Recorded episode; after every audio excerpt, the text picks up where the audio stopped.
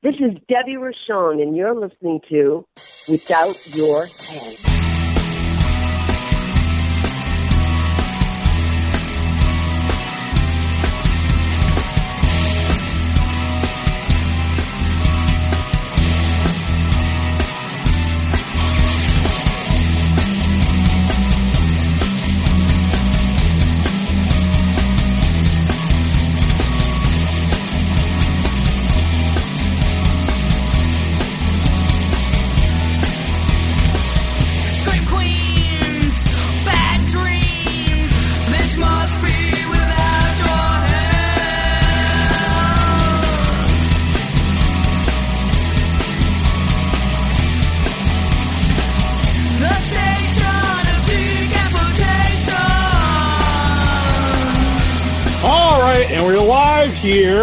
Once again at the station of decapitation without your head. I'm Nasty Neal. And I'm terrible, Troy. I'm treacherous Trista.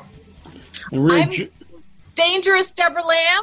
I love it. Dangerous. I was thinking That's deadly, perfect. but I, I dangerous, deadly. Yep, dangerous works. They all work. Yes. It's very cool to have the return of Debra Lamb. We're going to go into a video here in a second to give you guys some, an example of what Debra can do. She's a great actor, and it's a lot of fun, which we're going to find out here shortly. So uh, we're going to get to this video, and then we'll be back live here with Debra Lamb on Without Your Head. You guys can zoom in, send questions, or just watch and have a good time. That's that's the main part. Watch and have a good time. Hi, this is Greg Lamberson, and you are listening to Without Your Head. And I have a long history of film without heads. We have no head in Slime City, we have no head in Killer Rack, and we have no head in Johnny Gruesome's. Check out all those headless films. And we are back here once again Without Your Head, and we're still with Debra Lamb. And I hope everyone enjoyed the uh, the intro there. It's very cool. Get to see Debra is a very cool vampire, by the way.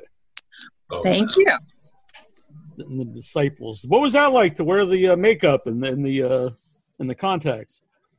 You know, that was really cool. Chris Mills of Shamrock Labs, he did the the uh, demon makeup in uh, well, it's vampire vampire slash demon makeup in a film I did called Disciples, and you were asking me earlier if that was Nick Principe in the who I'm ripping his heart out, and yeah, that's Nick, and that was a very cool movie to uh, to be in. I'm actually one of the uh, co-executive producers on that film as well. Wow, Um, but that film had everyone in it. It was uh, Bill Moseley, Debbie Rochon, um, Linnea. Cameron, Linnea Quigley, Brinke Stevens, uh, Kaylee Williams, Alyssa Dowling, um, Oh, Melanie. Uh, that is pretty loaded.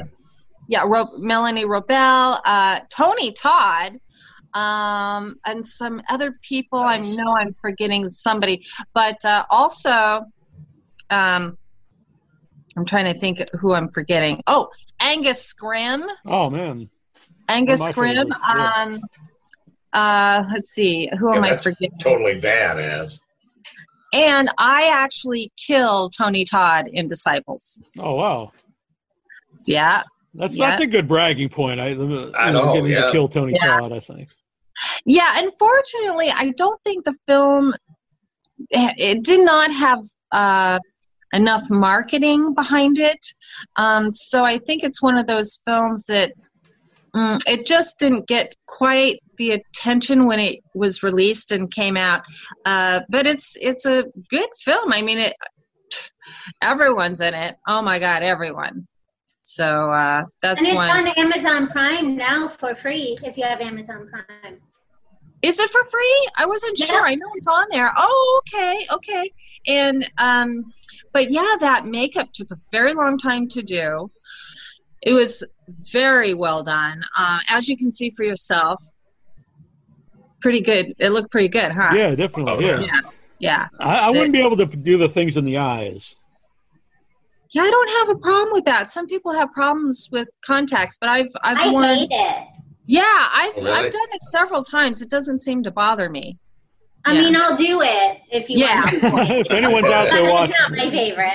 no, of course, of course you will. Yeah, but uh, yeah, you and me, Trista, we've done a lot of like special effects type of uh, appliances and just different things, um, and blood, lots of blood. Uh, by the way, how did you two meet, Tr- uh, Trista and Debra? Uh, Debra came to the uh, uh, to the premiere of Purgatory Road. Oh, nice. Yes.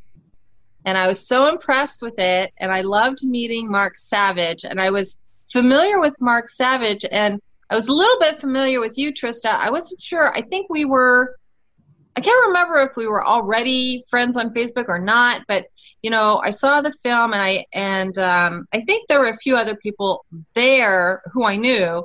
And we had remember Trista after the film we had such a good time just standing outside yakking and yakking yakking you and me and Mark and a couple other people were talking with us. But um I love Trista in that so much. It's a really really good film. I was really blown away. And you know people ask me all the time they assume that horror that I'm all about horror that horror is my favorite genre and I'm a horror actress. And you know I I don't like to correct people you know when they say that because I'm like well you know I'm an actor. I've been in lots of comedies and dramas and serious films and horror but they just assume that all I've done is horror and um, I've done my my share but I really have not you know like some other people I know they've done a hundred, a couple hundred films, and most of those are horror films. And you know, sure, I've done my share of horror, but you know, it's not nearly to that extent. So, you know, when I watch horror films, you know, it's not that I just love every horror film I see. You know, I have a discerning palate. So, you know, but there are a lot of horror films that I really love, and Purgatory Road was done very well. And Trista, I'm Trista, you stole the show. You really did. Thank you. You really did. I gotta say, I know Trista told me not to do this, but I gotta say, no matter, no matter what I see Trista in, she steals the show. You do. And um, okay, so I saw you in Echoes of Fear that I was raving to you about. That was so good. That Purgatory Road was very good. But I got to tell you, Echoes of Fear, because horror films don't scare me. They really don't. I mean, a few do, like The Exorcist, the uh, what's it called, um, Amityville Horror. You know, the the original one. And those, there's a couple horror films that really still scare the bejesus out of me. But I was watching Echoes of Fear, and I was, I was really just on the edge of my seat. I was totally like with the jump scares you know that those usually don't really get me but a couple of them did i'm like oh my god holy shit there was a couple times i jumped up and you know went ah you know so well Well, done thank you. I'm so glad you enjoyed it. I swear I didn't um ask to have Debra on to plug my work. tell me not to but i can't help it thank So, you. anyway. but yeah so ever since then Trista and i have been great friends and we've oh and then we had a, a couple times we had the opportunity to hang out together like um you know there was a dark delicacy thing and we were hanging out there and then we were hanging out after with a bunch of people so you know we've gotten a chance to you know actually physically hang out together so that's that's fun Well, I'd love to talk about a, a film that you're in that I'm a huge fan of, and I don't know if you guys have seen it, but if you haven't, uh, you should. It's on YouTube. It's a short film called Kissing Time.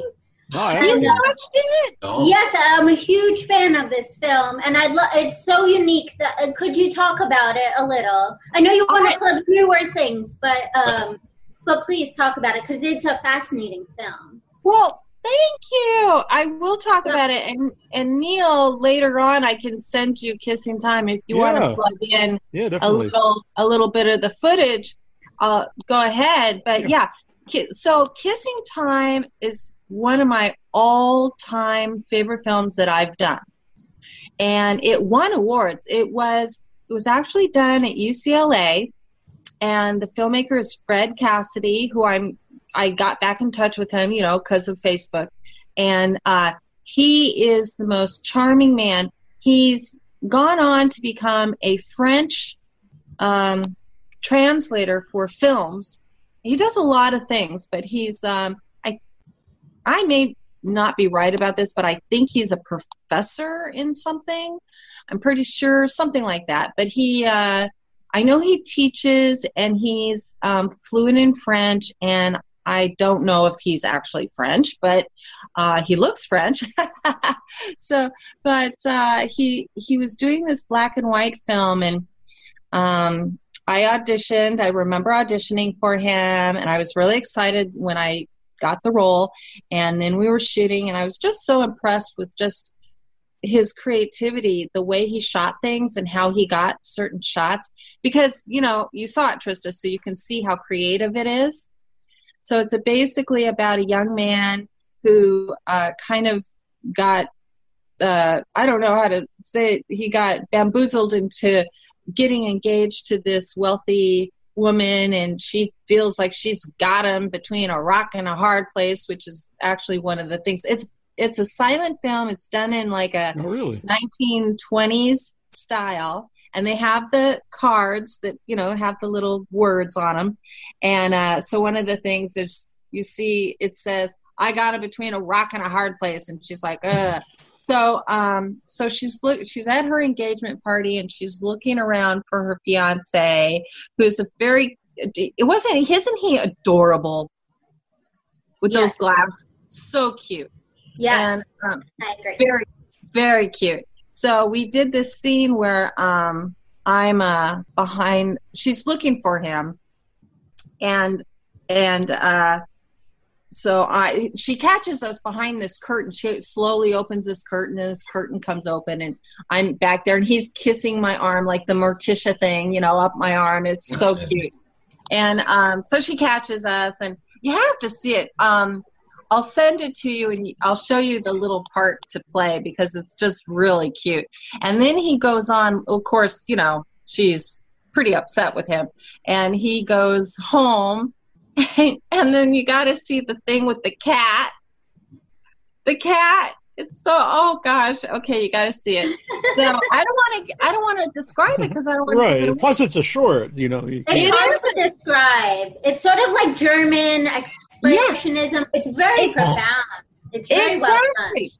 So then he he sleepwalks. He goes home. He goes to bed. He sleepwalks, and then he's transported into this whole other world. And myself and his uh, fiance are in his dream, and I play space and she's time, or is it the other way around? I don't know. But anyway, you have to see it. It's it's beautifully done, and to this day, it's among the very top favorite things I've ever been in. So cool. Oh, and along with Mother. All right, I'm intrigued. This sounds so good. Yeah. Is that is that something you look for when you're taking roles or something that uh, interests you or something unique or Yes, absolutely.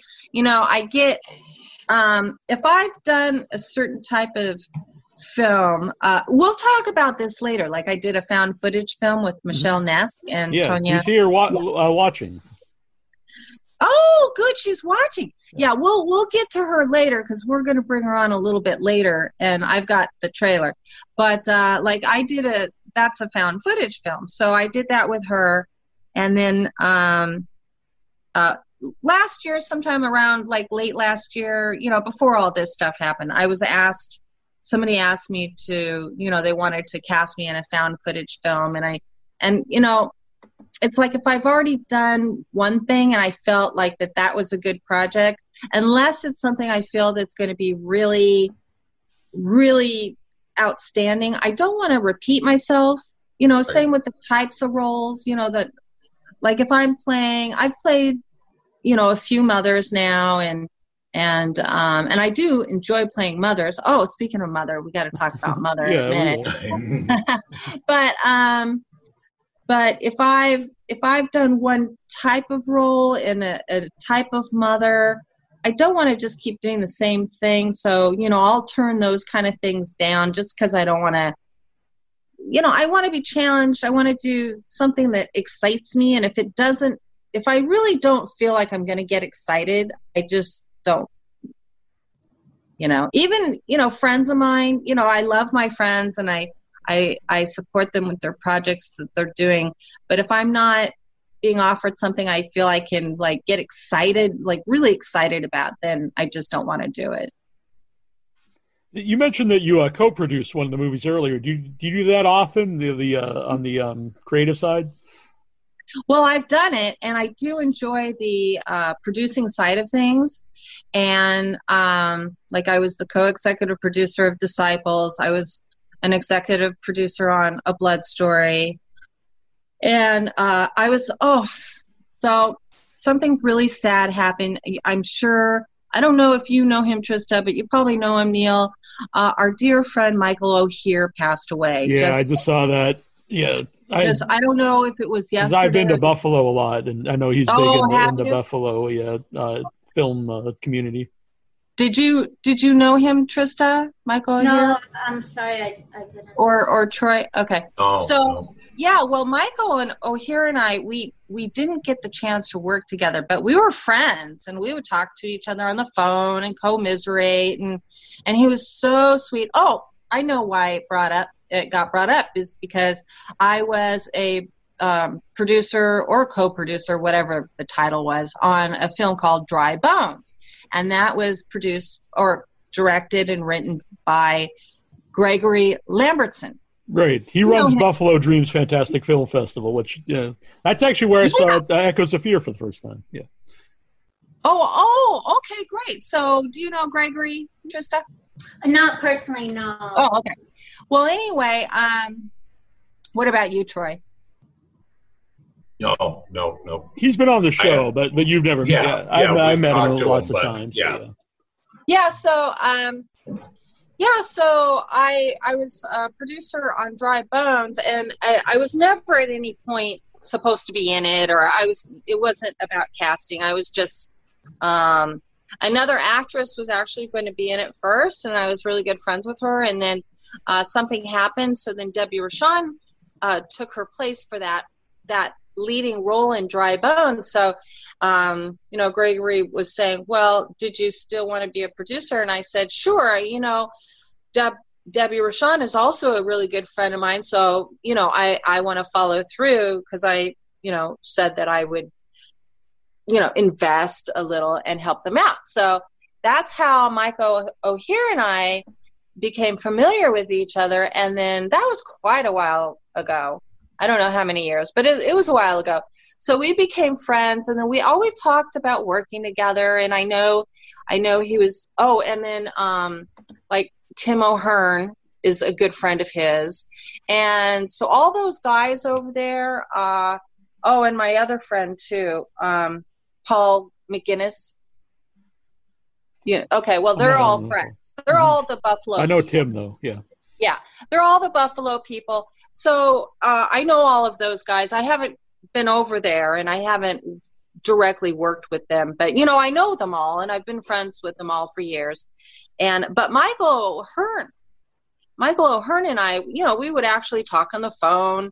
You know, not like a ton, but you know, fairly often. And so when I saw that he, well, first I saw that he was in a hospice, and I was like, "What? What happened?" Because I I talked to him not that long ago, and um, and then and then of course I got the news that he passed away. I saw, and it's just very sad. So I want to just anybody out there who's listening and who knows Michael, my condolences. Um, my condolences to Gregory. You know, I know all those people and Debbie Rochon. They were all very close, so it's very sad yeah. but yeah so i was i was a producer on dry bones and there was a couple of other films i helped out.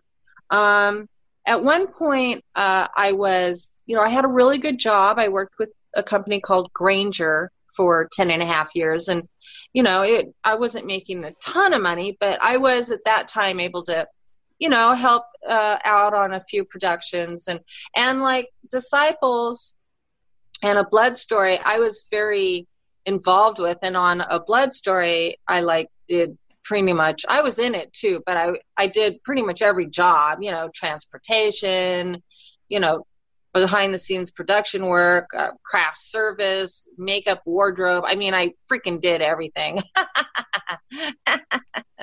so, and, uh, but anyway, yeah. So, yes, I do enjoy doing stuff behind the scenes. Like right now, um, I'm, I'm going to be in a film called You, You Like to Draw with the with a question mark. You like to draw is the name of the movie, and it's the director is my dear friend Todd Ernest Braley, and I had uh, gone to Colorado. When was it? It was um. Oh, it was March of 2019. I went over there because we did a trailer. We were, did a bunch of scenes for a trailer for a film called Paradise Road. Well, Paradise Road is put on hold for a bunch of reasons. But um, meanwhile, uh, he wrote a s- script, and it was originally going to be a short film for You Like to Draw. So I I talked him into making it a feature film. I said, "Hey, Todd, this is really good. Don't don't just make it a short. You know, go all the way with this because you don't, you know, you don't want to blow the pooch. You don't want to. Oh no, it's screw the pooch. You don't want to screw the pooch. you don't want to do either, I don't think. Yeah. You know, I'm like, Todd, you don't want to. You don't want to blow your wad. Come on, make it a feature film. Go all the way with this. So, uh, so I kind of talked him into it, and then, um, and then I gave him a bunch of storyline ideas, and he was so sweet because he gave me a, a story by credit, well, additional, whatever, whatever the credit is. I don't know. He gave me credit. So, um, but we're going to be doing that. We're going to be shooting that in Colorado end of August. And so, uh, but we have a group page. We have two pages. We have a, a, a regular like mo- film page or movie page. I'm whatever. It's called You Like to Draw with a question mark. And then we have a group page that I've been inviting all my friends to join the group page. So everybody out there listening, join the group page for You Like to Draw. And you can feel free to post your artwork. And what what this film is about is it's about a um is this too much boobage? Is that too much right there? No, I think everyone's You good look with that. great. Yeah. We'll use that for the thumbnail. Hits through the roof on YouTube. oh, cover his eyes. Cover his. You're gonna poke your eye out. You're gonna poke your You'll poke your eye out, kid. um, but Killer anyway, Rack, by the by the way, is a Gregory Lamberson film. I know, I know. Yes, yes. I still haven't seen that one yet, but I got it. I got it. I got to see. I got to see that one. Um. Uh. Oh, and and one of my favorite films of uh, Gregory's. It, it is my favorite film. Is Johnny Gruesome. Yeah, that's very so good. it's so good. Whoever whoever out there has not seen Johnny Gruesome, I think it's on Tubi or Shutter. Yeah, I think it. Yeah, it might be. On, it's, I don't think. It, I don't. I think. I don't know about Shutter, but I think it is on Tubi. It's on Tubi then because I saw it. It's so good. So anyway, Yeah, and Craig I Lindbergh, who uh, calls into the show a lot, uh, he did the uh, the effects in that. uh, you know, it, it was really good. Really, really good. Uh, where was I? I was talking about you about like uh, to you like to draw, yeah. So what? Oh, So because you were saying like you can go and and put your artwork up on the Facebook page. Yeah, well, yeah, you can do that. But in the group page, um, we've got I've I've invited tons and tons of friends, and a couple people put up like artwork, and I'm thinking that's a great idea. People should put their artwork on there. So what it is, it's a story about a young woman played by Bree Frank, and um, she plays Ellen, who's a young woman who was in a car accident and suffered traumatic brain injury and so uh, her there's i don't want to give anything away but there's you know a lot of family dynamics between her mother and her grandmother and her sister. And then uh, i play the, her physical therapist. And so i'm encouraging her to get back into doing her art because she used to be an artist and she has art all over her room. And then um, but she has difficulty with mobility in her hands and she's in a wheelchair so she feels like she just can't do it like it's impossible she can't do it so uh, you'll have to see it i finished reading the script and i'm like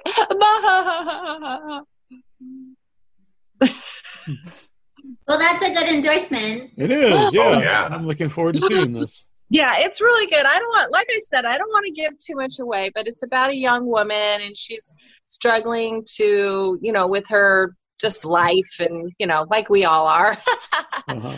but uh, yeah, it's going to be a very powerful film, and I'm very pleased and proud to be a part of this project. And and I love Todd and all the people that are involved with this. I'm very I'm very excited. So, what are you doing right now, currently? You know, we're gonna get some more of these projects here, but yeah, right now, you know, people can't really film, which I guess people are starting to a little bit. But uh, what have you been doing? Well, I was in. I was down in LA. Um, oh wait, something's coming up on my thingy. Okay. Um, yeah, I was in LA shooting. Uh, at the beginning of March, I was working on one of my current films, The Deceased Won't Desist, and we do have a trailer for that, which we can play in a minute if you like. Yeah. And um, so I was uh, there shooting. We were shooting a bunch of scenes, and then of course this whole coronavirus started up. And we had plans. We we shot the first weekend in March, and then we had plans to shoot a couple weeks later. But then that shoot, things just started falling apart with people getting nervous, and then and so that just kind of fell apart. So we just postponed it, but we're back on track, and we should start up again the end of July to finish nice. that one, or at least shoot some more of that one. And do you want to play the trailer? I'm just gonna get ready. So finish what you're saying, and Yeah, so we'll watch the trailer for the uh, the uh, deceased won't desist. But that's the director is my dear friend Mark Pirro. I love working with my friends. It's so much fun. So Mark Pirro, uh, we go way, way, way, way, way, way, way back. Is that too many ways? Just enough ways. no way. so, um, but we do go way back because about a little over 30 years ago, I did a film called Death Row Game Show with him. oh really? It I was- like the name. Yeah. Yeah, Yeah. it was uh, the the studio was Crown International, I think, and it was not one of the ones that Mark uh, totally produced. I mean, he produces everything, but uh, it was a it was a studio film or kind of sort of a studio film. I don't I can't remember the details, but anyway, it was a big film, and um, it was oh so silly. So it's basically the uh, the it's a comedy. so the people on death row are brought on this game show, and the game show host is Chuck Todan, I think, played by my dear friend John McCafferty, who's in the deceased won't desist, and he so he's the game show host. Now I'm remember Vanna White. Of course, yeah. Yeah. From Wheel of Fortune. So so I'm the I'm the show's Vanna White. So I'm Shan- I'm Shanna Shallow. So I do a lot of this. I'm standing in front of things doing this. Actually, I'm too close to do that. It's like you know Mhm. that, or like this. Presenting. I'd like to buy a vowel. presenting. we were talking about boobs yesterday, right, Trista? We were? Yeah. it's news to Trista. No, on Twitter. On Twitter, I was talking about you were saying something. I said oh, yeah, yeah. she was she she was enjoying the gifts. Is that what you call it? oh, the gifts? gifts, yes. yeah, you're the queen of that. I forgot I'm the I was going to mention that in the intro. The queen of gifts. Yeah. So then I forgot uh, the then, the uh, tiara too. I said I said something about um, uh, you know I'm happy that it you know it, it's entertaining and making you happy because you know that's all I want to do is you know make people smile, make people happy, and then I said you know and then when I'm dead, you can stuff me only and then stick me up somewhere so I'm like hi you know I don't know in the corner somewhere and then uh, It's like, oh look, there's Debra Lamb. Oh wait, Right, right next to my bookshelf here. We can add to the. Okay. but you have to make my boobs. But you have to make my boobs like really overstuffed, like All super right. super big, just just for entertainment value, if No. nothing But else. then no one will look at Neal. no one does anyway, so it doesn't matter. Oh, you can stick it behind you while you're doing Yeah. stuff. yeah. Right. It'll, it'll match the other stuffed corpses I have behind me, behind the, the bookcase. That's why Well, I put the bookcase up to block uh, the, the things I do have back. Right. So what was I talking about? Uh, let's see. Well, was I talking- do have the I do have the trailer ready. If we uh, if we would Oh, like to so go to the I'll. I'll say one more thing. Yeah. So we were so if you watch, it's available somewhere, like on Amazon or something. I don't know. I know it's out there. You can get it. So if you if you find Death Row Game Show, it's like I said, it's very very way over the top. It's about convicts who are in death row, and then they're brought on the show, and then if they win whatever you know contest is going on at that particular moment, if they win, they get a stay of execution. oh, But if they Nice. lose, they get execute executed right there on the show. oh wow. So I I'm, like that I'm- concept. yeah, Yeah, so I'm I'm Shanna Shell. So in one with one of the contestants, which was uh, some crime, some mob boss's mother. So they got really, you know, it's part of the plot. A mob boss is, Oh no, this is the mob boss himself, not the mother. Okay, so I'm doing this thing called the dance. Wait, what was it again? Oh, oh yeah, it was called the Dance of the Seven Boners. I'm so Oh, glad yes, you remembered that. I'm very familiar with the, with that movie. So, so you gotta you gotta look out for the dance of the seven boners. It it is pretty fun. So Uh-huh. anyway, that that goes into me working with Mark Pirro again on the deceased won't desist. Go ahead, show him. All right, we will return. This is Sophia Cassiola And this is Michael J. Epstein, of Blood of the Tribbles. and you're listening to Without your head. Dun Dun Dun. Well, we are back live here once again, and we're still joined by Debra Lamb. We get to see the trailer. Uh, everyone's watching it here at the moment. Great, great. Yes. You got a little low on us here, uh, Debra. What's that? Debra's a little low for me. Is she f- low for everyone else? The volume? Am I low? What do you mean? Yeah. Yeah. Yeah, the, the volume is Your a little lower than it was. It is. Hello. Yeah, you're a little like tinny now. Oh no! Oh, you know this happened before. Should I go out and come back in? Yeah, maybe we'll try that. Yeah. Yeah. Okay. We'll be right back here, people. Well, we can sit here and talk. So I did add some stuff here. I like to just ask for free stuff. So if people want to send in stuff, And sometimes they give them to. you. right. But I will say uh, the hat. Oh wait, Thanks, I James never did, Balsamo. wait, I never did leave. Hang on. All right. she was just making sure we didn't say anything about why she was gone. That's right. You're still here. can't. Can you hear me better? Is it better or is it the same? No, it's still uh, the same currently. Uh, hang on, hang on. Let me see if Alright. I can figure this out. All right, no problem. And also the shirt, uh, thanks. Uh, well, this is James Balsamo, Acid Bath Productions. Oh, yeah. Thank you. And the shirt is courtesy of uh, The Good Exorcist, which you can find at Flush Studios. And we played it uh, last weekend. Really cool movie. I have the um And it's on um, Amazon Prime right now. Oh, Severed Limbs. Very good. Good man. Is that better? Yes. Yes. Yes, Oh, perfect. yay. oh yes, now you're We have sounding good success. Yeah, this this happened to me before on All right. another. Yeah. Okay. So I'm back. Yeah, no worries. Good. Yeah, we can hear you good. So everybody just saw the Deceased Won't Desist uh, trailer. So Mhm. this is a fun film I'm working on with Mark Pirro, and he's done several uh, films that are, you know, extremely funny. I, I just his writing cracks me up. When I was reading the script for this, I was literally like, really, really laughing. Um, more than just like, oh, that's amusing. I was like, oh my god, that's so funny!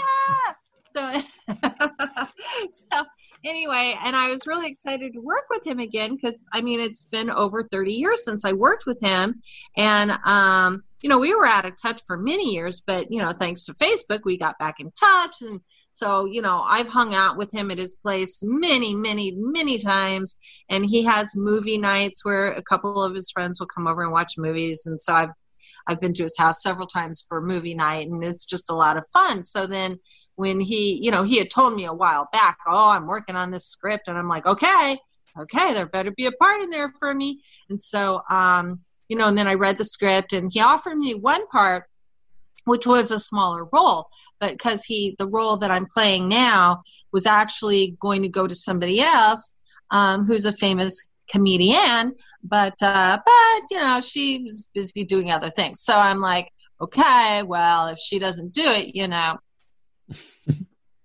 so so then she passed on it. So then now I'm doing that role. So I was really pleased with that because you know I'm just having a lot of fun with it. So I'm Erica, the gold digging bitch.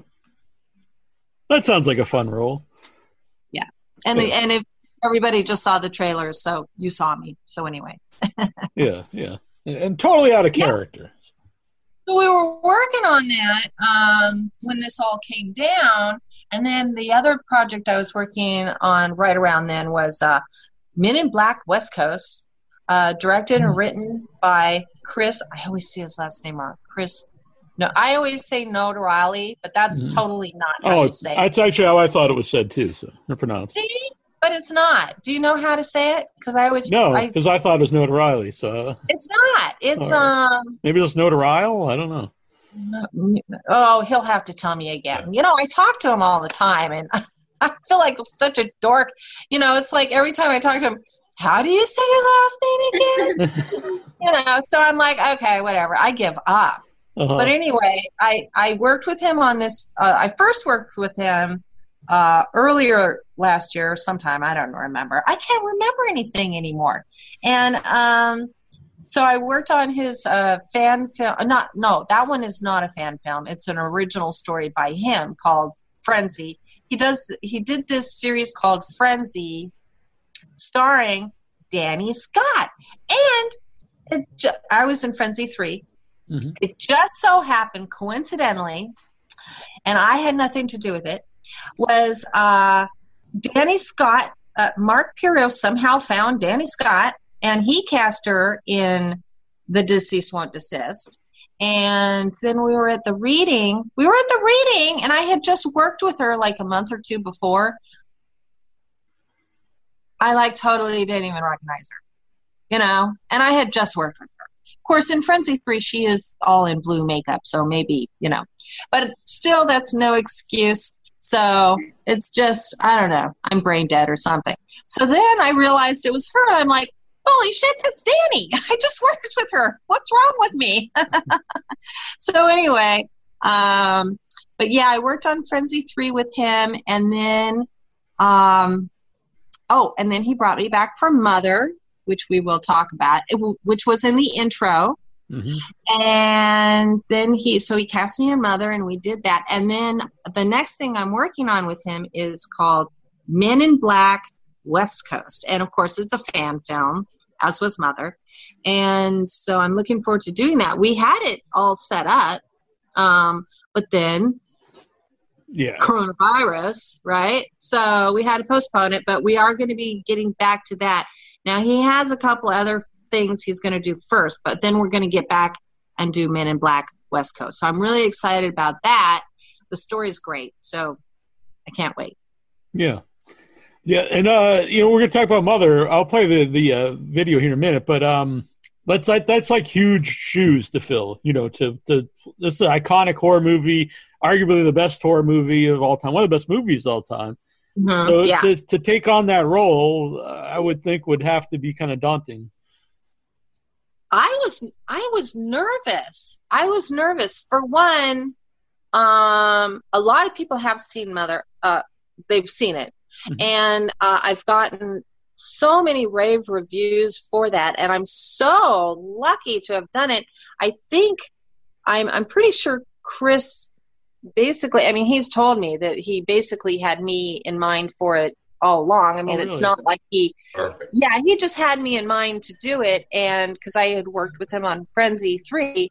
And so I was really happy about that. Um, so when we went to shoot it, I was extremely nervous. For one, I, I do have a different cadence and accent in this. Um, and it's it's a way of it's an accent that I really haven't done before. So I was sweating it. Uh, For one, it's Mother from Psycho, which is big shoes to fill. Mhm. And then so just the the acting the character and getting into the character and the getting into the head of playing Norman Bates's mother, but then the accent too. So I was sweating it. I'm like, I can't fuck up on this one. This is a big deal. If I fuck up, if I do the accent bad, if I don't if I don't hit it right, Mhm. uh, or if for some reason my my um my character development for the mother or how I portray it isn't right, you know, I'm going to get slammed. So, because it was a big deal, and um, and I told Chris too. You know, when we were done shooting, I was like, you know, I still wasn't sure. I felt pretty good about it, but I wasn't really sure. And I'm like, I said to Chris, um, he was driving me home, and I said, oh, I ho- I just hope I I um I don't can't remember the exact words I said. I hope I live up to the expectations of the fans of Psycho. And he said, "Don't worry, you got it, you got it." So when I saw when I saw it, you know, I finally saw it. I was very pleased. I'm like, oh. I was so relieved. I was like, oh, good, I I got it, I got it. Um, you know, I thought, oh, there was, you know, I'm so nitpicky, but I'm thinking, oh, there's a little like word here or there. It's like, oh, like maybe I didn't quite get it. Like I could have been more perfect on just that ex- this one word, but you know, I'm I'm pretty picky. Well, but I think killed it. You killed did. it. Oh, okay. So Yeah, you you saw. did. Yes. Oh, Yeah, and. I'm a Yeah, we huge, all Psy- loved it. yeah, I'm a huge Psycho fan. So honestly, going in, I was a little apprehensive to be honest, but uh, just the idea, not, not because you're in or anything, just the idea of someone making a fan film of, of Psycho was like, I don't know, you know about Before that. you saw it, you mean? yeah, exactly. But no, I, I it totally worked for me. I thought it was great. Even though you know, the Thank look of it, uh, the performance, everything about it. Yeah. They, and the lighting, you know, Chris is a master when it comes to lighting and um gosh, he he just has so many really good technical tricks, you know.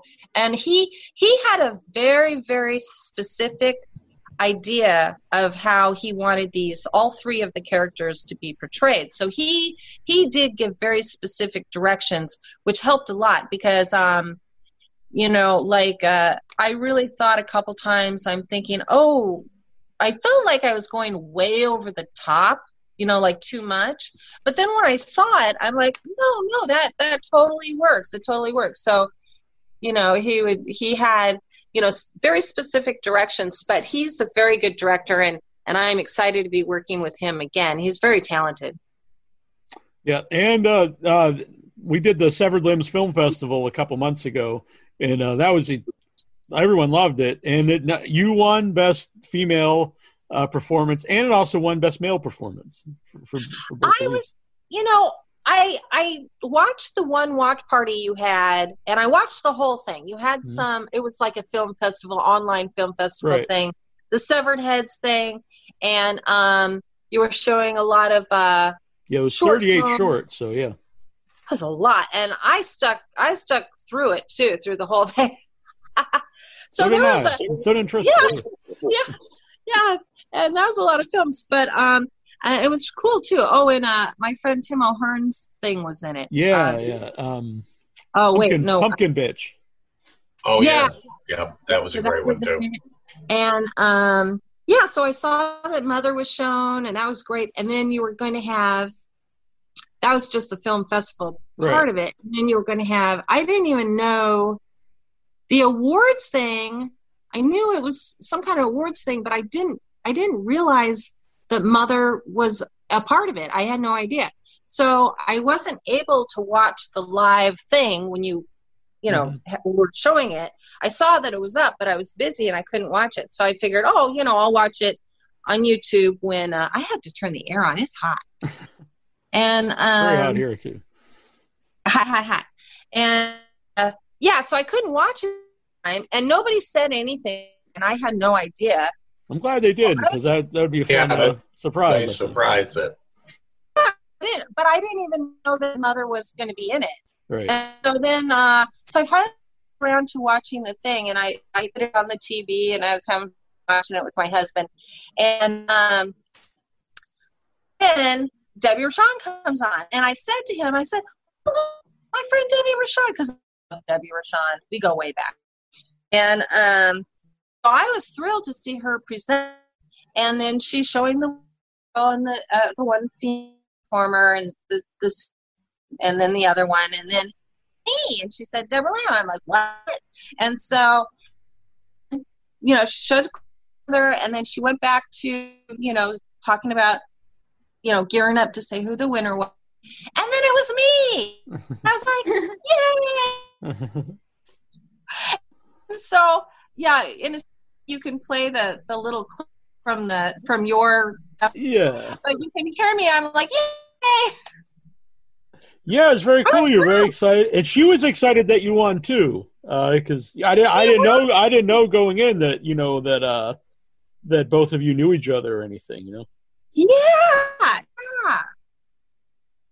I just happened I to ask her because I'm friends with her too. She's she's great. She set up some guests on the show. Very nice person. Oh, I I love, and you know, she has a long history of uh, doing a lot of things for Fangoria magazine. I think she, uh, I think she had she had radio shows before, and then plus she was a yeah, she was the co-host on the Fangoria Radio with uh, Dee Snider. Yeah, and she had a she um her I never listened to the radio show, but she but I knew she and she had uh she was a contributor to the magazine and um way back Schiller Theater back in 1993 and she and a bunch of us were there Melissa Moore and who I don't know if you know she has done a lot of films and we worked together on a film called The Invisible Maniac which is really funny by the way and um, yeah, so she was there, and uh, uh, yeah, uh, oh gosh, I can't even think who was there. Oh, I think it was Billy Bob. Billy Bob was there. Bill- I don't remember. uh, Joe Bob, maybe. Joe, I'm sorry. I'm sorry. Forgive me, Joe Bob. No, I don't think he was there that that year. But everybody, but he was a thing at the time. He's a big thing now, of course. I would love to be on a show. I wonder if it could happen.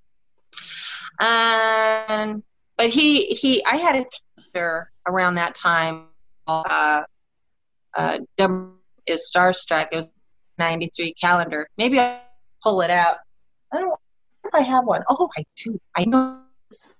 And uh, maybe I'll give it to you. And uh, yeah, those were good days. Those were good days. But we we knew each other from back in the '80s, so that was a big thrill. And she, the way, so cool. She was so excited for me. And oh, show it, play it. Yeah, we're gonna play it right now. And by the way, another connection. She's also friends with. Uh, you might have mentioned this earlier with Gregory Lamberson, and she's in Yeah, uh, yeah. a lot of his movies, uh, Slime City Yes. Massacre and Killer Rack, and a lot of them. So we're gonna play Right. that clip oh, right and now. dry bo- and dry bones. that Oh, all was a right. Yeah. I've not seen Yeah. Dry Bones actually, but I need to see that. It was good. Yeah. This is Linnea, and you're listening to Without Your Head, which I've done in a lot of movies. Have a good day and stay scared. I've I've never met Debbie either. I just uh, I've known her for a few years on from the show and stuff. Well, I'm very, very um to have gone to work with her. We were friends long before we did actually get on Disciples, and we're just talking about Disciples. You know, and Debbie, of course, is excellent in it. And uh, yeah, I just really loved working with those people. It was it was like a reunion. I hadn't seen um, those people in so long, and then I got in a film with all of them. Brinke, Linnea, Debbie Rochon, a bunch of other That's so people. cool. Um, I I feel like I'm missing somebody. I'm, I know I'm missing somebody, but anyway, it was just really awesome, very awesome. Yeah. So yeah. Um. Oh, you got to send me the uh, that picture of that award thing. Oh, and you're Oh yeah, well, you're still working on trying to get it onto IMDb, right? what was that? I'm sorry. You're working on getting the awards onto IMDb. Yeah, um, my friend uh, Michael told me that uh, it has to be up. Uh, it has to be something that's been around for like five years. Oh, really? But, uh, he gave me some uh, pointers how to actually get around that because he's he's done it before. So. Good. Yeah, you got to put that festival on the IMDb too. Yes. I mean, in the in like your shows because you have these shows and they're listed. Oh yeah, the actual show. You mean? Yeah, because you had the show and you could just put it on there. Yeah. Um, uh, Jason, who does our uh, written reviews, uh, he put all the. That was a lot of work. He put all the all the shows since 2006 up on IMDb. Wow. Oh Very, wow! very cool of them, but yeah, that would have that would have taken a, long, a lot of work. But Since very good of 2006. Yep. Yeah, we started in 2006. Our first guest ever on the show was uh, Sid Haig. which, uh, Wow. we're very happy about. Yep. Yeah. I have a Sid Haig story. Oh, really? Yeah. What's your Sid so- Haig story? Well, it's not it's not that exciting, but it's but I worked with him. I worked with him way back in the beginning of way back in the olden days, you know, but before the horse and carriage. I was in this film. that was a joke, people. Oh my god. Okay, I admit it wasn't that funny. All right, so okay, so I, back in the uh, 80s, uh, towards the beginning of my career, I got to work with Fred Olen Ray for the first time on a film called Warlords, and it starred David Carradine and Sid Haig. So um, now my friend Michelle Bauer, who I actually just talked to the other day, and she's doing really well. She she was a big staple in the Fred Olen Ray um, group of uh, actresses. You know, Brinke Stevens. There was she was one of the original Scream Queens. Brinke Stevens. It was always Linnea, Linnea Quigley, Brinke Stevens, and Michelle Bauer. So, so she was in it, and her and I were running away from these terrible toxic mutant people who looked like, you know, I mean. You know what I really think was going on back in that movie? It was everybody had coronavirus because you know they had full you know, decked out in these full like PPE, you know, personal protection equipment, you know, covered in whatever they were covered in, these plastic suits and the things and the big gas masks. And so they were after us. And um, we were running, running, running, you know, as girls do through these movies. And, you know, we're tripping and falling and they catch us. And then the next thing I know, I've been sold into the harem of Sid Haig. Whoa. Yeah. So I was Sid Haig's one of Sid one of Sid Haig's harem girls. Well, I think that's pretty awesome. Yeah, what's the title again? It's called Warlords. It's back in the late '80s, early '90s. I think it was 1990. You know, and uh, yeah, so I got to work with Sid. It was fun, and then I I was fortunate enough to run into Sid. I went to the Hanukkah premiere, his film Hanukkah, in Hollywood, The- and the, the first one or the second one? Because it, it premiered a couple years ago, and then they did like the, uh, I don't know what it's called, the official premiere or something in, in December of uh, this year, last year. that's the one I Oh, really? I was Not- I was there too. There. Yeah. No, it wasn't. No, it wasn't December last year. Wasn't it December the year before? It, well, they had two. They had the rough cut that they that premiered two years ago. That's probably when you were at. Because then they had the fit the the finished film because they they re-edited it. Uh, that that premiered this December. That's when I was. Oh, no, I was in the one. I was at the one in December. 2018. Thank you. Yes. Yeah. yeah, I wasn't at that one. I was Yeah, just saying that's weird. We were both there and we didn't see each other. Oh no! So he was there with PJ Soles, who I also worked with PJ Soles on a film called Born, also known as Merchants of Death.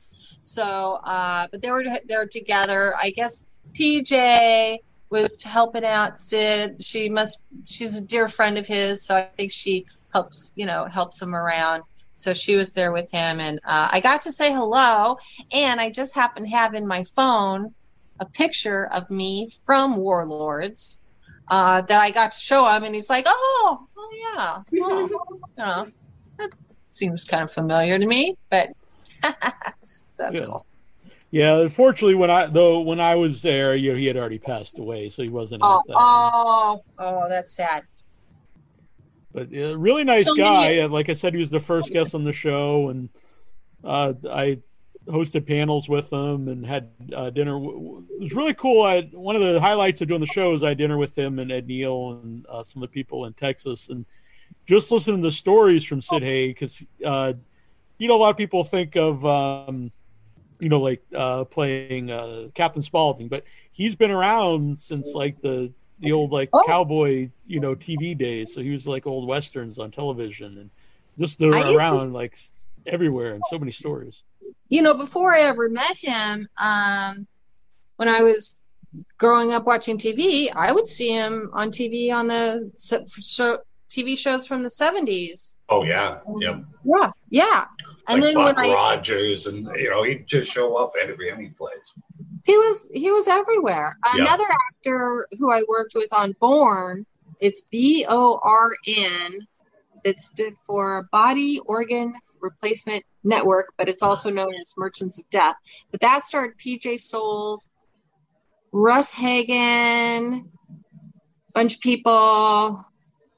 Oh, the lady from oh my god, Amanda uh, from the the Western show, but not Bonanza was the other one.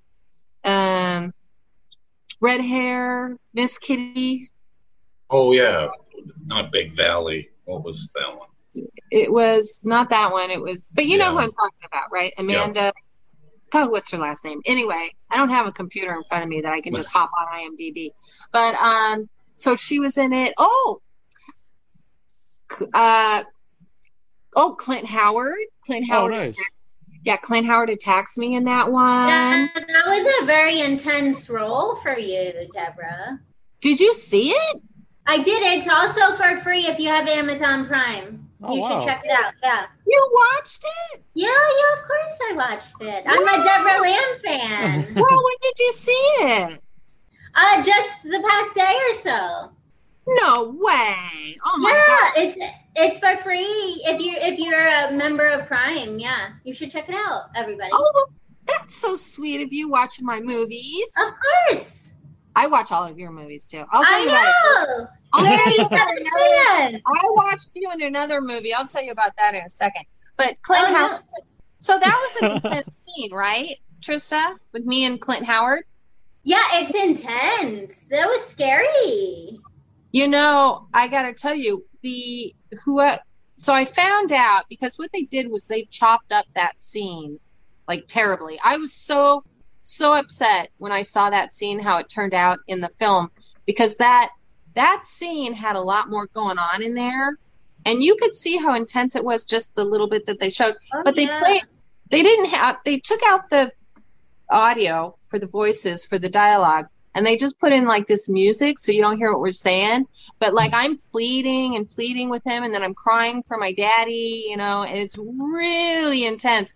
And apparently um, ross hagen and his well unfortunately ross hagen and his wife god i, I have trouble remembering everything. Um, his wife i know her name but i can't think of it. Was it clarice? No that wasn't it Oh, I know her. They're wonderful people, and they're really, really dear friends of Fred Olen Ray, but they're gone now, unfortunately. But uh, yeah, he told me that the the financiers, the investors of the film, were uh, very religious, and that that film, that scene, they they told them to chop it up like that to because it was too much. So, but I was I was Wow. thinking you know, I was very happy with that scene. In fact, after we were done with that scene, I was so emotional for hours after that. Like really emotional. And um but I felt it was really good work and I was proud of it. And then I, so to see it chopped up the way they chopped it up, um, just kind of was a very disappointing, but you know, it happens. But you know who else was in it? Was Clint, ha- Clint Howard's parents. Ron Howard's Oh, parents. nice. Yeah. Rance Howard and Grace Howard, they were in it. Oh my God, I have worked with some amazing freaking people. No doubt. Wow. Well, you're an amazing freaking person, Deborah. Yep. man. That's right. All all of those people can also say I've worked with amazing. That's true too. Yeah, Oh. right. You're ah. absolutely right. I have so many stories. I'll, I'll tell you real quick because I wanted to talk about what were we going to talk about? We were going to talk. We talked about. Okay, you just showed Debbie Rochon giving me the thing for mother, Right. which thank you. I am so you know, and this And apparently was congratulations. thank you. This, And th- just to Well real quick, all those awards are write-in the awards, so people had to just write in any any person that they liked out of the 38 shorts. So to Yeah. win, I mean, really was you know. I, I think that's pretty good. You know, out of 38 shorts, and you know, then they'd have to you know pick who they liked out of each one, and it wasn't like I just picked five and they had to pick out pick out of those five. They no, picked it was all from all the films, right? Yeah.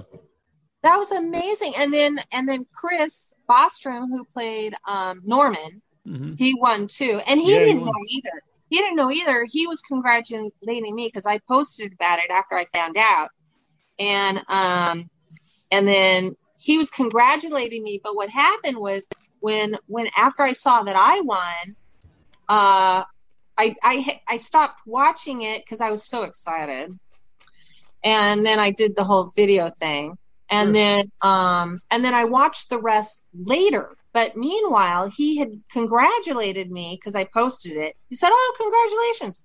So then, after he had said congratulations, then I watched the rest of it, and he was right after me. The guy that was um, the actor who starred in Centipede Two. What's his name? Laurence Harvey. Yeah, who's an excellent actor, by the way. Yeah. And so then I man. and I was like, oh, if I had just kept watching it a few more minutes, I would have saw that Chris won too.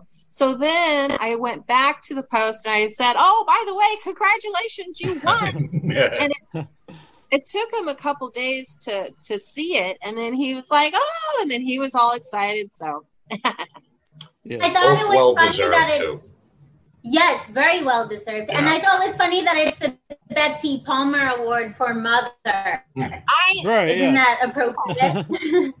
is that crazy? That's crazy. You know, it was just a coincidence because I named all the awards after uh, former guests of ours that have passed away over the years, and uh, Oh, She was such a nice guest. It Really, Yeah. really super, super that's nice. one of our first guests too. Actually, Betsy Yeah. Palmer in the, in the first year. Oh, and I loved I loved Debbie Rochon's presentation, and I loved that she told the story about Betsy Palmer, and you know gave a, gave the audience a little bit of background about Betsy Palmer. That was cool, and uh, but that was you know I I also won for um, my role in There's No Such Thing as Zombies, which we can play soon um because I have some clips from that. But um last year August of 2019 I won the best actress for a comedy horror for There's No Such Thing as Zombies at the Nollywood thing at the Nollywood the Los Angeles Nollywood Film Festival Award and anyway that was um in thanks to the people with Nollywood it was um what's his face I know the name. Um, I'm getting old, people. But also Joe Williamson. Joe Williamson. So big shout out to Joe Williamson. Thank you. But this one was um, very special too. So, you know, it was really cool because people voted and they voted for me, and that's awesome. Yeah, definitely. Yeah. Yeah. Yeah.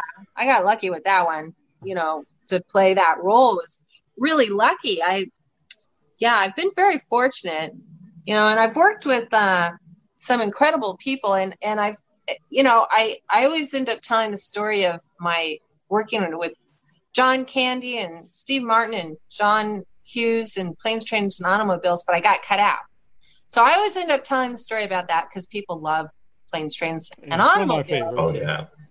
It's everybody's favorite film. and then Those I was also, pillows. But yeah. and I was also in uh, RoboCop. So I've got that story, but then I got cut out of that one too. So, um, but I will show I will show you something real quick. Um, I'll I'll get it. But yeah, so you know, people want to hear the story about that, but it's so sad because I was in this huge, huge movie with huge stars, and I had a big scene, and it was like not planned. It was um, something that was uh, just John Hughes just decided that he wanted to add this scene with um, somebody. Uh, I was I was a scene where they go into a strip club because the car blew up and was on fire, and then Steve Martin's trying to find a phone, so they go in a strip club. So there's a bunch of girls dancing around. I'm one of the girls, and then um, uh, so then he needed somebody to do an improv scene. So I was in an improv. I was actually in an improv group at the time. So I said, me, me, me. So they picked me, and then I got to do this huge scene. And when the scene, it was all improv. We were just making stuff up. And then when it was all over, everybody was busting up laughing, and John Hughes was just really busting a gut. So, you know, and I, I want to make this story quick because I've told it so many times. But so I go to the premiere. They have a premiere, uh, just a studio premiere um, uh, on the lot of Paramount. So I go and they hand out these one sheets with the cast and crew's name. So I, I'm on the list and I'm like, yay, I'm on the list. I haven't been cut out. So I go in, I sit down and with my boyfriend at the time, and this editor uh, who was sitting behind me, he recognized me and he said, you know, he got my attention and said, hey, oh my God, you were so funny in that scene. And I'm like, wow, that's great. You actually saw it? And he's like, yeah, it was hysterical. I'm like, oh, cool. So I'm like, I didn't get cut out. So we're watching the movie and watching the movie, and the scene that I was supposed to be in is toward the end. And then, you know, the spot where it should have been comes and goes, and then the movie ends. And I was like, uh. And then the guy behind me, he felt really bad. He said, Oh, I'm so sorry. I, you know, I worked on the film, but when I was working on the film, you were in it. I didn't know you got, got cut out. So then, you know, it was really sad. So then I, you know, went outside and then in the parking lot on the way to the car, I was crying. Oh.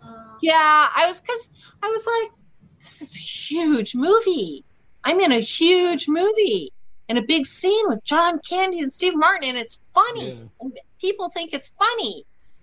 But, you know, it was a family film and it was a holiday film. And I was topless.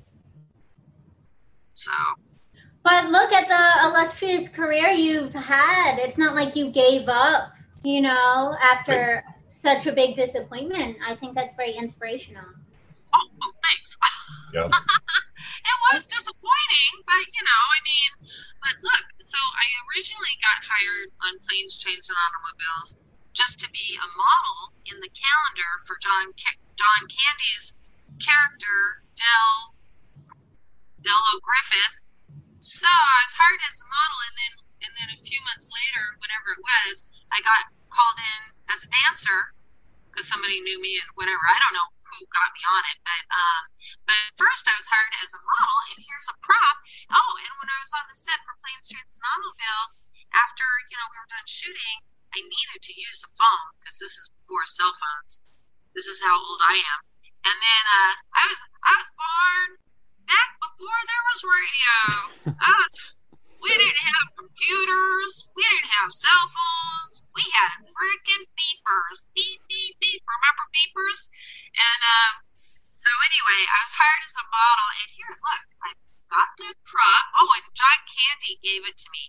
He took me to his Oh, wow. trailer. He was so sweet. He said, and I was saying something about I need a phone. I need a phone, you know. And he's like, "Oh, you can use the phone in my trailer." And I was like, "Wow, really? He's gonna let me use his phone?" So you know, and he was so nice. And then I was in there. I used the phone real quick. Just had to make a quick call. And then he was giving me this calendar, which is the prop that I was in. And then Steve Martin comes in. So did Steve Martin? I think he was a little annoyed that I was in there, but whatever. And um, so then uh, he signed my calendar, and John Candy signed my calendar. Wow. I have heard and I have read that Steve Martin never gives out autographs. Like never. He just doesn't do it. I got it. I got it. so here, here's the calendar. Dylan Griffith. And then it's so cute. This is an adorable calendar. So here's a girl. I, I forgot her name. I know who she is, but I forgot her name. But she she was she was a very popular model at the time, and she was I think she was in Playboy. So there's a bunch of girls, and some of these girls I know. Oh, here's my friend. Look, it's Becky LeBeau. Look, do you know who Becky LeBeau is? She was a big pinup in the 80s and 90s. Oh, you'll know who she is. She was in Back to School with Rodney Dangerfield. Oh, she's, okay. Yep. she's, she's Bubbles. She's the one who jumps out of the hot tub. Yep. Yeah, he says something about champagne or bubbles. He's like, everybody loves bubbles, and she jumps up. well, anyway, it's cute. It's cute. But uh, here she is. Oh wait, things are popping up on my phone. Okay. Here's here's Becky, my friend Becky. Oh, so cute! Look, see, That isn't is this cute? This is so cute. She's uh, May.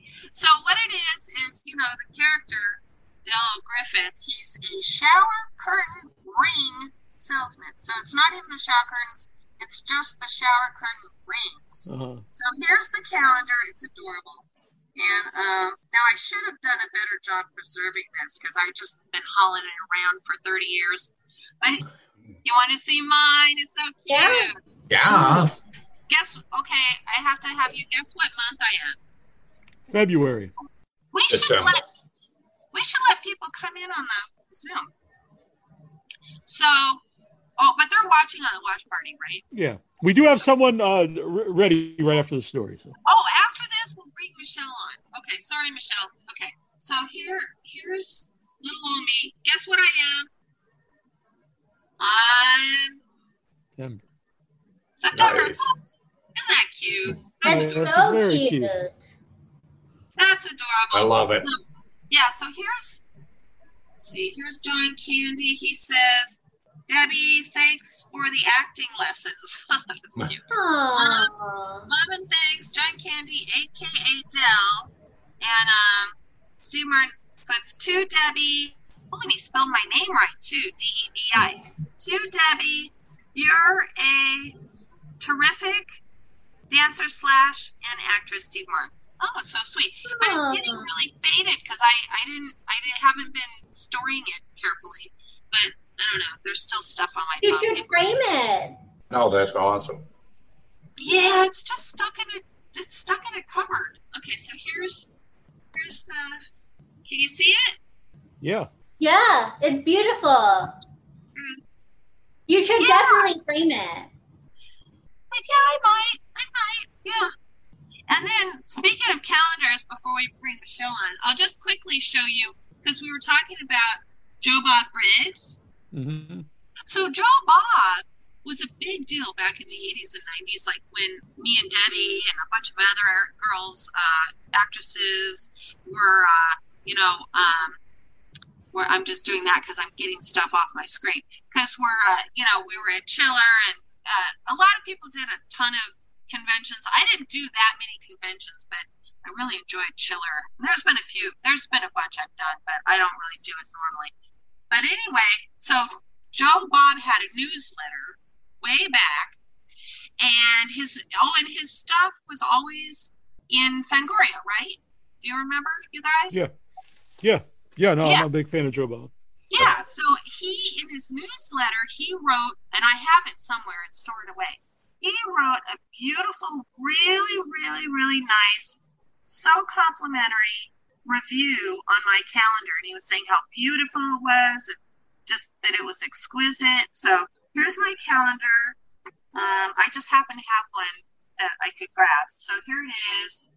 It's called Deborah Lamb is Starstruck, and here. Oh wow. That's the best photo. yeah, that's beautiful. That's really Yeah, nice. That's just amazing looking. It's so artistic. Yeah. Thank you, thank you. So I did this back in. We actually did it in 1992, but um, you know, it's it's a 1993 calendar. Now, if I had been smarter, I would have done it earlier and made it like a 1994 calendar, so I had time to market it. But this is before the internet. This is before this is before anything. No smartphones, no computers, no nothing. And um, the, I mean, there's ways that people were marketing calendars, like Traci Lords around that time. She had a couple years in a row. She had gorgeous calendars, gorgeous, gorgeous pictures, beautiful calendars. So um, she was doing her calendars at the time, but I really didn't know how to do it. So um, I really didn't. Um, I put a lot of a lot of time and money into this calendar, and I think it's beautiful. But uh, I just didn't market it correctly, so it really didn't get out there much. But I I still have some. I we had a bunch. Me and my first boyfriend, Stephen Paltius, the photographer, photography by Stephen Palti. He also shot. He also shot a lot of people. We shot Stella Stevens. Um, I did her hair and makeup and styling. We shot her for Oh, wow. We shot Linnea Quigley. I did Linnea's hair and makeup way, way, way back in the day for Femme Fatales, and she used those pictures for a bunch of things. But anyway, here's um, you know, here's like one of the pictures. Wow. I won't show them all to you because that'll take too long. But uh, let me see. Oh, I'll show you one of my favorites. It's yeah. I haven't really I haven't really brought this out for many many years. I haven't really talked about it because I kind of forgot. But yeah, I mean it's a beautiful calendar, and me and Steve, I was you know I'm a perfectionist, so I I had control over everything. You know, I kept going to the uh, print house. This is you know, this is before digital. This is before there was no Photoshop. There's none of that stuff. None of these pictures are touched. They're not retouched. I have one picture that has a teensy bit of retouching just because there was a, a problem with the picture. But, you know, like here's a picture which was also made into a poster. Stunning, Deborah. Yeah, that's amazing. Thank you. Yeah, and uh, there's only one other picture I want to show you, just because people really, I'll sh- I don't want to spoil it, but they really think this is somebody who you'll know who I'm talking about in a second. I went through this phase. I've been blonde a couple times. Where, where the heck is it? I'll find it. But I went through this phase, and if I can, it's because I'm trying to do this with one hand. Um, uh, sorry. No, not at all. Let's see where where the hell. Thanks for uh, taking this out and sharing Yeah, it with us. very cool. Oh, you want to see? is Okay, so can we show boobies? Oh, yeah, Is, that's boo- fine. is boobies okay? Uh-huh. Here, I love this Those are picture. not mine. Oh, look at this. Oh, wow. Wow. This is art, Deborah. This is Yeah. really beautiful. Yeah. Yeah, that's And this, thank you. All of these photos are by Steve Palte, and we made a great team back then. And uh, you know, I've I've talked to him about. He's very artistic, and uh, you know, he we did all of these. Like I said, I mean, everything was on film. This calendar uh, was done in duotone, so I've got sepia. So I've got two colors. It's so mainly sepia, but some of them are kind of blue. And why can't I find this? It's because I'm trying to do it with one hand. Hang on. Um, but I want to get to Michelle, but I have one more picture. Why am I having so much trouble? Why are you one hand I think Because she's I'm- holding the phone. I'm holding. Oh, you can put us down. Yeah. Yeah, that's true. I didn't even think about that. But don't you want to see me licking my fingers? I mean, Oh. obviously. Neal's a slap slave driver, though. I think. I found thought you were going to say that's Neal's thing. Yeah, he- finger licking kind of guy. I was like, well, yeah, I can. It's a finger. It's finger licking good, folks. That's right. Okay, this is the picture I was looking for. Okay, here he is. Oh, you look like Oh, Madonna. that's- yeah, Oh, yeah? exactly. You look a lot like That's Madonna. Yeah, crazy. beautiful. Yeah. I was going through. I was going through a Madonna phase. In fact, if you uh, if you watch Point Break, you'll see me. I'm fire eating in a scene with Keanu Reeves and Lori Petty and all those guys. So I'm I spit fire. It's the scene where they first walk into the uh, uh, Patrick Swayze's beach house. So they're walking into the party. Keanu Reeves was bringing Lori Petty there because you know he's trying to get the lowdown on Bodhi. So um, so they walk in and I I spit fire right in their face. And I've got that curly blonde hair. It's all like little curls. Remember, I don't know, Trista, you're too young. You might not be too young. I don't know. You look like you're 14. But I know you're not 14. But you know, remember way back in the 90s when Madonna went through the curly, the little curly blonde Uh-huh. hair phase? I do, yeah.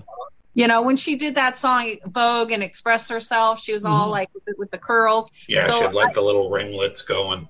exactly so i that's what i was doing i was going through my madonna phase it's a great profile though on that one too. I love that. thank you Yeah. thank you well thanks for indulging me let's get No. michelle All right, so should we play the trailer, then get Michelle?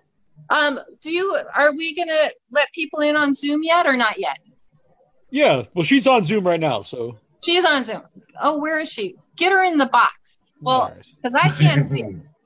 let's let's bring michelle on for a second so we can say hi All right. Get her in the box. That could be a good quote. man. There she is. Hello, sorry we had you in the waiting room for so long. Oh, it's connecting to the poor audio. Michelle. Oh no, where is she? Oh, here. Let me go over here. It's There just, she is. There she.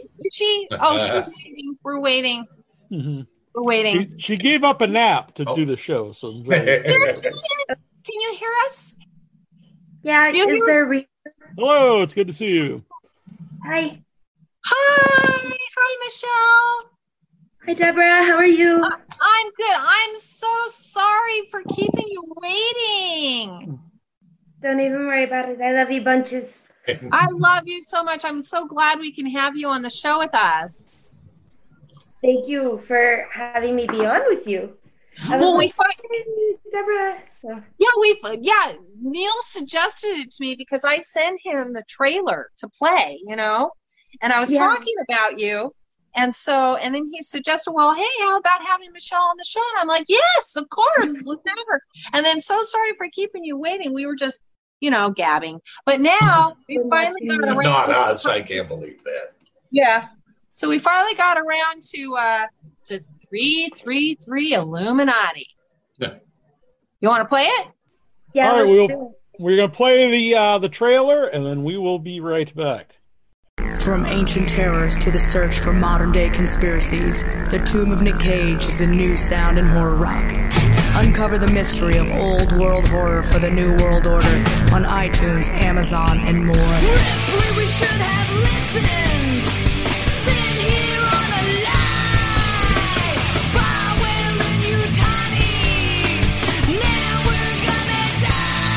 The Tomb of Nick Cage. They're coming night.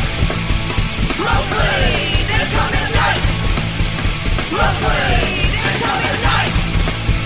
Mostly, they're coming night. Mostly. Find out on Facebook, Twitter, and Instagram. The Tomb of Nick Cage. They're coming night. All right, and we're back here once again Without Your Head, and we're still all here. Deborah's still with us, and now we have Michelle with us, and we're going to be talking about her movie that uh, she's done with Deborah. It's very cool to have you here. Three three I've three talked to you, but I've not seen you before. Three three three Illuminati. Yep. Welcome. Thank you.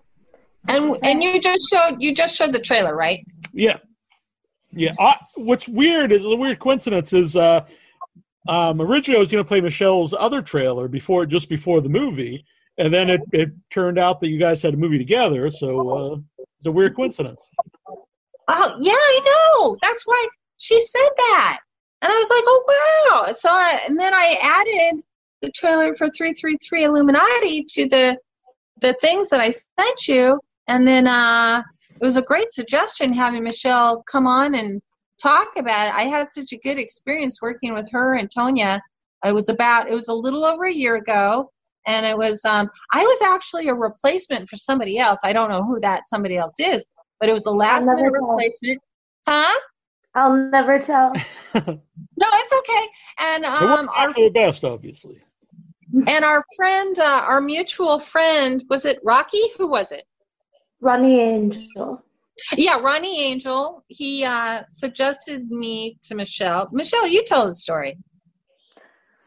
Um, okay, so we were, Tanya and I, uh, we were already planning on making a found footage film at some point, and we were traveling for Medusa Underground Film Fest to present our film Just a Prick. And we had kicked around an idea when we were chilling in a hot tub in Toronto a year before that, where I was like, you know what, I want to make a found footage film that is completely set in real world immersion. So what you see is what you get one take, one time, that's what you have. Uh, and Tanya was totally game for it. So uh, I wrote down uh, what I wanted it to be in the synopsis, and then me and Tanya busted out some dialogue, and then uh, we were supposed to have someone else, as as Deborah said, um, but that didn't work out, and we actually, you know, all good. We're actually going to work together later, so I'm not going to say their name, but uh, Ronnie Angel, I, I called him, or he called me last minute to see how I was doing. And I was like, I need an actress. I need an actress who could play mine and Tanya's mother easily. And Ronnie was like, Oh, I know. Hang on, I know. And then he goes away for a bit. And then he calls me back and he's all, Do you know who Deborah Lamb is?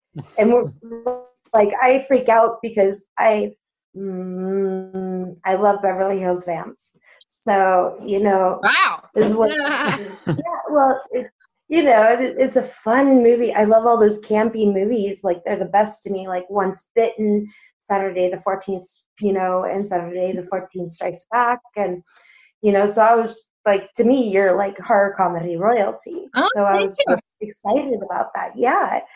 And i knew that you would be perfect to play the mom. And honestly you excelled my expectations of what I thought like because I had the mother a certain way in my head and you really fleshed her out for me. And it, was just dynamic and we we shot the whole time. We were in this uh, uh, sex hotel in Nevada on the off season and that's where Yeah, we not filmed not my part. The other part. no, no, no, not no. Yeah, no, just me and Tanya. Me and Tanya were running around in a sex hotel, and I wasn't in the and then- sex hotel. I missed that day. Was this part of the movie or just? Uh, it, it was the off season, so like they were like, "Oh, if you come here on season, you'll see all kinds of naked bodies," and uh, you know, and I'm very liberal, but at the same time, I'm. I, I don't know how I feel. I'm really short, so I don't want to be like head level with a bunch of strangers bare Right. butts. I- I'm very you sure. know. it's so you know and then um we went to la and we filmed with deborah and that was a fucking blast excuse my oh my god am i allowed to Totally say fine. f-bombs Yeah, no, Yeah. you're good. Yeah. Deborah Oh, showed her boobs oh before. Oh, my goodness It's okay. I was showing I was showing Okay. naked pictures, so Right. it's okay.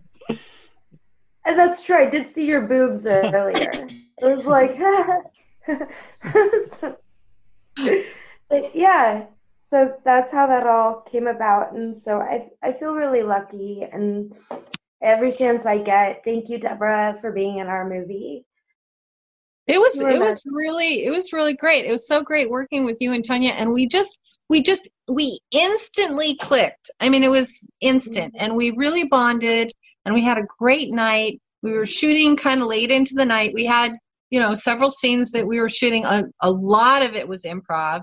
Um, and I really loved working with Michelle and Tanya too, because, uh, and this is, of course, Michelle's creation. Um, but I was able to put a lot of input in, and I was, you know, and that made me feel really good because I really like it. I mean, most of the time you're given a script and and then that's just it. You do you do that what's written down. But it was really fun because I kind of got to collaborate and come up with stuff, and we came up with some a few, you know, really fun things, and we made it we made it so much more than it originally was. You know, just the part that was written down, and I was given it you know last minute. And i think i did actually receive some kind of script or outline but it was last minute. So it was it was impossible. I was i was following with the basic gist of it but it would have been impossible for me to memorize. I couldn't i didn't have time for that. Oh and that whole scene with us doing shots at the table and it's your birthday that was all just made up on the spot. Mm-hmm. it was great. Yeah i loved it the whole it was a real world immersion. So it was like uh, you know the script was you know this is what we want to hit like these are the points we want to hit. But with the real world immersion one take which i was just really glad that you as an actress you were like into the idea of doing it in the first place because i know you know it sounds kind of iffy but that's the flavor we were running the whole filming process on like what if we guerrilla filmed in this sex hotel?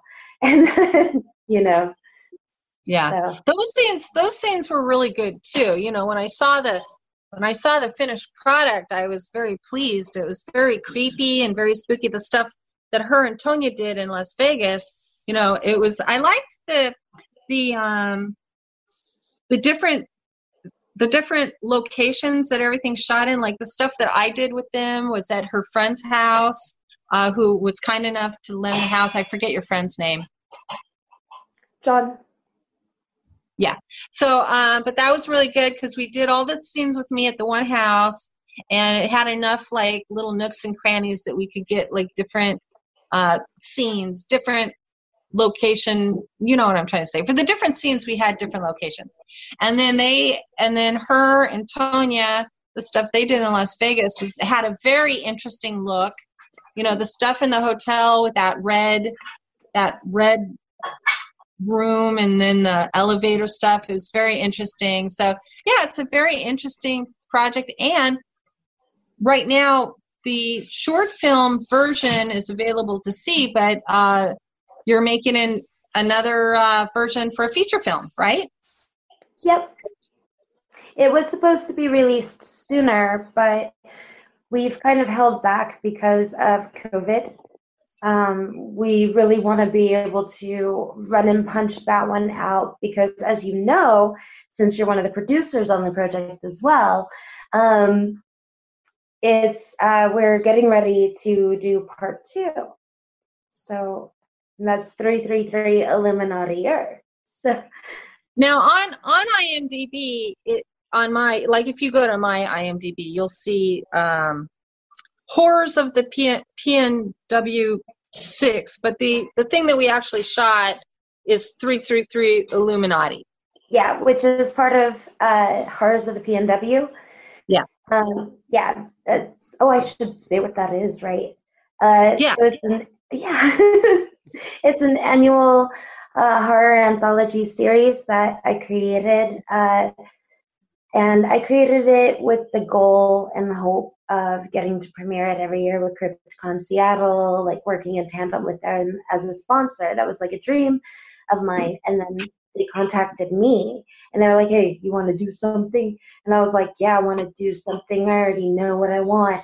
And that's what happened. And so this was supposed to be year seven. Uh, 333 Illuminati was in year six.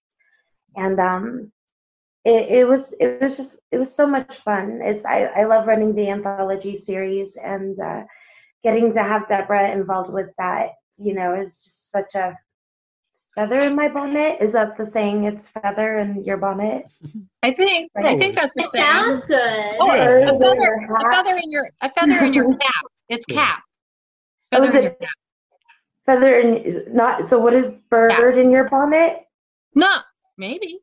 I have no I think idea. it could be whatever you want. You know, it's fine. Any Well, type, any type of headgear strange and if you're whatever. putting birds in your bonnet. There is there is a saying there is a saying something with the bonnet in it, but Isn't don't that know. a- Bees in your- Is it that uh, Bees in they your might be bonnet. giant song?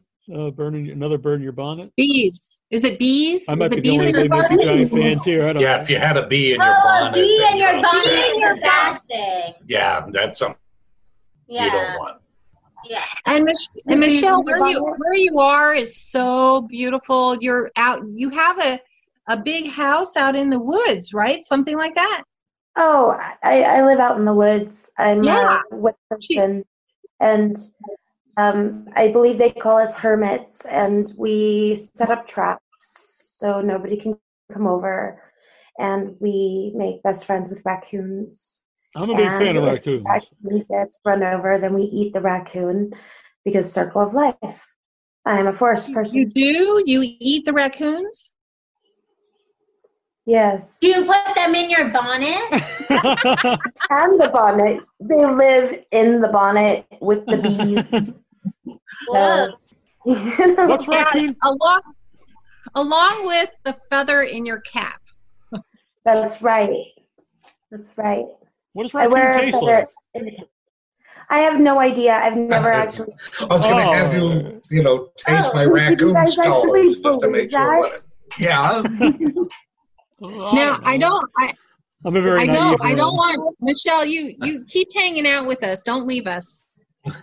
Am I hanging out? That's an order. Yeah, you're gonna you're gonna hang out with us. Yeah, I'm hanging out. All right, Okay, good. Let's see. Um, and so we have the 333 Illuminati, uh, which was great to work on. And I was, I was um, mentioning before. I don't know if you saw it, uh, Michelle, but I was talking about. You know, there's there have been quite a few films that I've turned down in the last uh, uh, six months, and uh, mainly because I don't want to. I don't like to repeat myself a lot. So like you know i did the found footage with you and then we're going to have the feature film version of it. So you know i i it's like i don't want to be the fe- found feature actress of the year you know? So i you know if i get another like found footage thing it's like well i did that great found footage with you. I i don't need to repeat that because that was good you know? Unless somebody came along and said hey i got i got a million dollars. You want to be in my found footage film? And i'd be like no, I could read the script and maybe think about it. A million dollars. I could take a million dollars. But um, but yeah. So what else? Uh, let's see. What else do, did I send you over? Oh, so we were talking about just briefly about you know I got the award on your uh the Severed severed limbs. Limb severed limb and that was a big a big happy surprise. I was actually you know i was really thrilled with that. You know what thrilled me also? I get thrilled you know it's, it's not always a big thing that has to do with me that i get thrilled about. Guess what happened today? I i wanted i decided i don't usually eat breakfast. You know i might have a little something but i don't really eat breakfast. I was feeling kind of hungry. So i thought you know I had a hankering for an egg, and I never eat oh. eggs. I, I saw this on Facebook. But yeah, go. Is this the I double? know. so so I f- decided to make myself an egg. I crack open at the egg, and out plops two yolks. I was like, "Wow, that's never happened to me in my whole life." And I'm getting old, and I got an egg with two yolks. I just thought that was the neatest thing. I'm like, yeah, I think it's a good sign. Wow. It's like wow! I got, I got an award. I got a best best female performance award for Mother. I got uh, last year. I got a best uh, actress award for horror best horror comedy actress thingy, And now I got two yolks. it and two two It keeps yolks. getting better. It keeps getting better. Yeah. I can die a happy woman. I can die a happy woman. No, no, I can't die yet because No. the reason I can't. No, not quite yet. Not until I get to be in a movie with Trista. oh. Yeah. So, so once I'm and Neal and Michelle, we can all be in a movie together. So, But uh, you know, once that happens, It'll be off the I- checklist there. yeah, and I could just, you know, then I could just like, you know, But I don't want you to die, so I guess we can't together, Debra. What are you doing? oh, well, okay, I'll tell you what. I won't die until we work together five times. Okay. So, I'd say you can So, do four. on the saying. fifth Yeah. time, on our fifth movie together, then it's okay. Then I can just, you know, then I'll be done. The By then I'll be secret to done. immortality. But I want to I want to talk about uh, Trista some more. So Trista, so you were amazing at, in Echoes of Fear, and not only are you an amazing actress, and you were an amazing in Purgatory Road. You were so adorable. Oh my god. So, um, but I'm looking at you in Echoes of Fear, and I'm like, I hate her. I just hate her because you you don't have to have any makeup on. You're gorgeous. You have perfect skin. You just have perfect features. I'm like that girl doesn't even have to put any makeup on. She's just, I mean, look, she doesn't have any makeup on. I can't do that. this is why I had Debra on the show, guys. wondering. I can't do that. Uh, and you're and you're like a little, you're like a little pixie elf girl. I mean, just so, just so adorable. You know, we were we were having fun hanging out that one time back. I don't know. I think it was last year after Dark Delicacies, Dark Delicacies, and our and our friend Stephen Byro was talking about doing an alien movie. I'm like, get Trista. She's like the perfect alien. Perfect. I'm. You know what, Trista? I'm going to make a. I'm going to make a sci-fi movie and put you in it as the alien. How's that? I would love that. And you just announced that to the world, so We can, we can all be in It's a it. done bun now. All right. We can all be in it. I'll I'll make it happen. All right. Lee, I'll work on it. I don't know. I, I have no power, but I'll I'll. thank you. Thank you for your Oh, kindness. oh, but before we get off the subject of Trista, um, so I was watching another film of yours. Oh, and thank you for watching my films, guys. Hmm. I you know I never I never think anybody sees me in anything, and and then Michelle telling me that she saw me in Beverly Hills Vamp. I'm like, what? You saw me in that? But so Trista, guess what I was watching? I watched what's it called? Oh, I watched Human Zoo the other night. Oh, geez. Wow. It was it was Well, well done. It was very well done for what it for what it was. I mean, because basically there's, I mean, it was it was really clever to be able to do a low budget film like like that type of film where everybody's confined in a little space and and you know but it's i mean i could see where you could do the, the filmmaker who was it who made this John Seymour. yeah, he did a really excellent job, you know, with using just basically hardly any locations. I mean, it was great. It was very clever. And I don't mean that as a negative, that there weren't a lot of locations. I mean it as a compliment. I mean, it was very well done. And but you were my favorite. You were definitely my favorite. Well, thank you. Thank you for watching, Debra. I really appreciate you watching my work. It means a lot. And that was a, an experimental film. That was all improv as well, similar to what you were discussing with your work. Yeah. You there know, was no I- Oh, you know, I had a feeling. I was telling my husband, I was talking about the film, and I'm like, okay, because I could, I, you know, I could see how how it was done. You shoot one person doing all their stuff, and another person doing all their stuff, and you just kind of cut back and forth. And uh, except for the opening scene where it's the auditions, and the next scene where the producer John uh, Robert Carradine comes in, who I have a big crush on because he's just yummy, and um. I've So met him what too. your second favorite in the film? No, you were my favorite. you, Well, that's a big compliment. you're Robert is my second favorite, but Wow. Well, he's so you. cute. He's so cute, and I've met him, and he's adorable, and he's so sweet, and um, and he's very talented. He plays in a band. He plays guitar. He's it's like he's a rocker. He plays with Richard Goodbye. Let's see, what's their thing? Well, he he. I don't know if he's a permanent fixture in the band, but he comes in and plays with them all the time. Anyway, he's he's he's cool. But um, but mainly I saw that you were in it and Robert was in it, so I'm like, well, I gotta see this. Plus the title, Human Zoo, it had my you know, I was very curious. But you you were my favorite. You, you're Oh, thank you. Thank you for watching. You know, it's so great uh, to me. Uh, one reason why I love you is that you're so supportive of other artists and other actresses, and um, that's very special. So thank you, Debra. Thanks, and I gotta I gotta see Neal's stuff. You did what's it called? Umbicu- Umbilicus Desidero. Yes. And then and then and then I know you've done some other things that we can't talk about. Yeah, yeah, one, uh, but uh, there's one we also did in, in February. Um, the Once and Future Smash, uh, which I did with Michael, Michael and Sophia, Michael Epstein and Sophia Cacciola. Oh. Uh, that's a feature. I have a small love it. part in it and uh, producer. Well, they, Michael and Sophia, they're great. So they work with uh, Dustin Ferguson a lot, Yeah, and and I don't know if everybody knows who Dustin is. Yeah. Do you know who Dustin on, is? he was on recently on the show.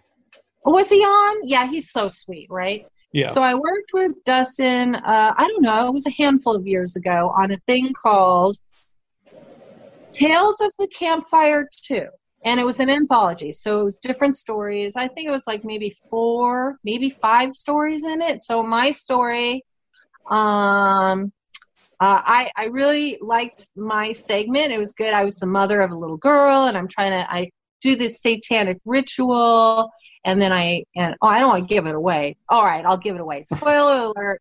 Okay, so I bring back the little girl, and something's kind of amiss, and then you know I'll, you can figure it out. You know, Pet Sematary. So, but um, but yeah, so I worked with him, and then uh, last year, uh, I don't know, I think it was around March last year, I did a thing called it's a doc. You know, he does a lot of documentaries. So this one's called Direct to Video, concentrating on actors and actresses and filmmakers and directors and special effects artists and writers and all those guys who made the home the VHS home video explosion happen, you know, with, uh, and that's when I started my career doing this video home home video thing, you know, be kind, rewind, that whole blockbuster thing. You know, so when I was first starting out, you know, I was working with Fred Olen Ray, and I did three films with him. I did Warlords and Beverly Hills Vamp and oh, Mob Boss. So I worked with Eddie Deezen twice uh, with him on those films. Uh, and then, and those were big video things. And The Invisible Maniac was uh, Adam Rifkin, and he's become quite famous with being uh, working with Burt Reynolds. And I think I did two films with Burt Reynolds, but he's won all these awards. So you know, I started with him on The Invisible Maniac. Only he was calling his calling himself Rif Coogan at the time, but it's Adam Rifkin. And then films like uh, uh, Evil Spirits that I starred in with Karen Black. That had a lot of iconic people. Michael Berryman was in that one. Uh, uh, a bunch. Anyway, um, yeah. So I did all these movies back then. But again, this is before social media. It's before cell phones. I mean, people had phones, but they were flip phones and beepers. People had beepers, and um, and people didn't people didn't have computers yet, not in not in their homes yet. And uh, so I was doing all these films, and I literally, literally didn't think that anybody was going to see any of these films. It wasn't until maybe I don't know a handful of years ago I found out, and I never knew this. Nobody told me. People should have been calling me, telling me these things. Nobody told me. Nobody. I didn't know. So I found out that films like Beverly Hills Vamp and some of these other films were actually pay, playing in movie theaters, movie theaters and drive-ins, but in the regular movies. I had no idea. I'm like, nobody's ever going to see this. So when people tell me, oh, I saw that, oh, I'm a big fan of that, I'm shocked. I'm like, wow. That's cool. Yeah, and I, uh, when you brought up Dustin, I believe Michael and Sophia filmed th- that documentary. That's why I brought it up. And then because I have ADD, so I went off on a totally other tangent. That's fine. That's why I'm here to, to, to bring it back. direct to video. People So are we did wondering this why thing called- We did this thing called direct to video, and I got to, you know, talk about some of the stories. And uh, so that was a fun thing. But Michelle uh, Epstein, right, and Sophia, um, and they were working with Dustin on that. And Joe Williamson produced it. I'm I'm a big fan of Joe Williamson. He have you met Joe Williamson? You guys, anybody? I haven't, no. He is a sweetheart. He's really, really tall. He's so cute. He's so adorable, and he's the sweetest guy. And he's super smart, and he helps a lot of people. And he has uh, some really good clients. Uh, Harley Wallen this is his client, who's somebody I'm trying to work with because he's amazing, and uh, a lot of I've, I've had him on the show, Harley, with uh, him and Oh. Yen Birch, because they, they work together Yes. lot. Yeah, well, I'm working on Harley. Harley, if you hear me, I'm waiting. Tick tock. You know, I'm getting old here. So, uh, just kidding. no, we he plans on using me for something. I don't know. I'm. I think I'm good for something. Lots of things. Right. Lots of things. So anyway, we did direct to video, and uh, it's out. I think it's out. It's uh, people can get it and watch it. So I got to do that with Dustin. Yeah, yeah. He's uh yeah, we just had him on recently because he did a movie um Angry Asian Murder Hornets and we uh played Ah. it in the group. Another one of my favorite titles. So. Yeah. And apparently that's gonna be on the Blu-ray features, which I'm very excited about. Like uh, Q and I- nice. Yeah. I there was a live stream. There was a live stream. Was Yeah. it through you? Was the live stream through you or somebody? Yeah, we yeah, yeah, it was yeah, it was on without your head, yeah. Oh, okay. The the the film, right? Yeah, we played the film and then we did a live Q and A. Okay. So I I I was watching. That was pretty entertaining. Yeah, because I guess the because it, was- it aired on TV too, but I guess it was cut up very very heavily. Oh, really? Because there was a lot of things they couldn't show on television, but we let it stream on on the, on, on the website. oh, I saw the TV one. I must have missed some stuff. Yeah, I'm not exactly. I think he said ex- uh, that, get, but there was a lot of scenes that were cut very heavily to to be able to. There were, uh, television. was there boobies? Is that why? Um, there might have been, but uh, I don't think there really were. were I don't think there was like a lot of uh, nudity in the movie. If there was, if it was, What what would what got cut out? Do you know? Do you have any? I remember idea? him saying, but I honestly can't remember now. I know I should remember this, but uh, Did I lose you? There you are. Um, yeah. So anyway, let's see. Let's talk about. There's no such thing as zombies. All right, real quick though, uh, Craig uh, Lindbergh's on here, who was the uh, I was telling you he did the uh, the effects on uh, Johnny Gruesome. Johnny Gruesome. worked a lot with uh, with Gregory Lamberson. Bring him on. Bring him on. I want to talk to him. Hello, Craig. I'm, I'm here. I don't think you see me. Let's see. Let me go over here. Oh, I see you. I see you. Thank you. I see you too. I see you, Greg. Hey, how's it? There's no hiding from us. I had to plug you in. You're plugged in now. We're all plugged in now. Yeah, I had drinks with with Craig in uh, in Buffalo before I stopped drinking. Well, congratulations, Neal. I, I, you are my inspiration. No. I have to start working out more. I was doing really good there for a while, but I kind of slacked off. Uh, I had so many projects that I was working on. I was working on stuff during the quarantine. I was working on this story for an anthology book, and that took forever. And uh, but I admire you. I see you out there walking, and you're eating good, and you stopped drinking. You lost almost hundred pounds, right? Over 100 pounds, almost 160 Over pounds 100 actually. yeah, How much? uh, almost 160 pounds. I'm almost half the body weight I was. That's that's amazing, dude.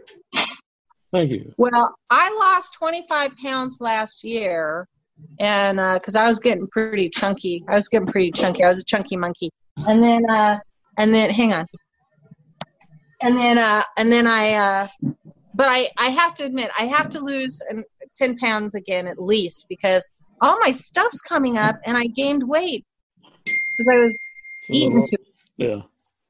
It is expensive though uh, for the clothes because I continually have to uh, buy new clothes. all the stuff I re- I bought last year after I lost like 100 pounds, it's all way too big this year. But, But that's Wow. that's, a, that's Yeah, not if a big that's the problem. worst of it, Neal, I'm not that's- complaining. that's a good It's- thing, I- right? It's fine. Yeah, I'm good with it. That's why I always tell Wow. people to send me t-shirts because I always need new t-shirts. Plus, I like Wow.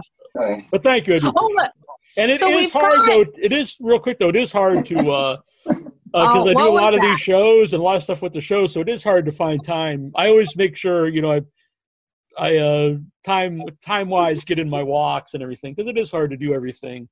Uh, Yeah, see, that's my problem. I get I get busy with something, and then days gone by, and then I don't go, and I don't go for a walk. Okay. Well, this was you wanted to see Yeah. that, right? Yeah. Now tell me, I'm sorry, Oh tell me, uh, what's his name again? Craig My Lindbergh. name? Greg. Craig Greg. Lindbergh. Greg Lindbergh. This is Hi, the Greg. piece that. Uh, hi, how are you?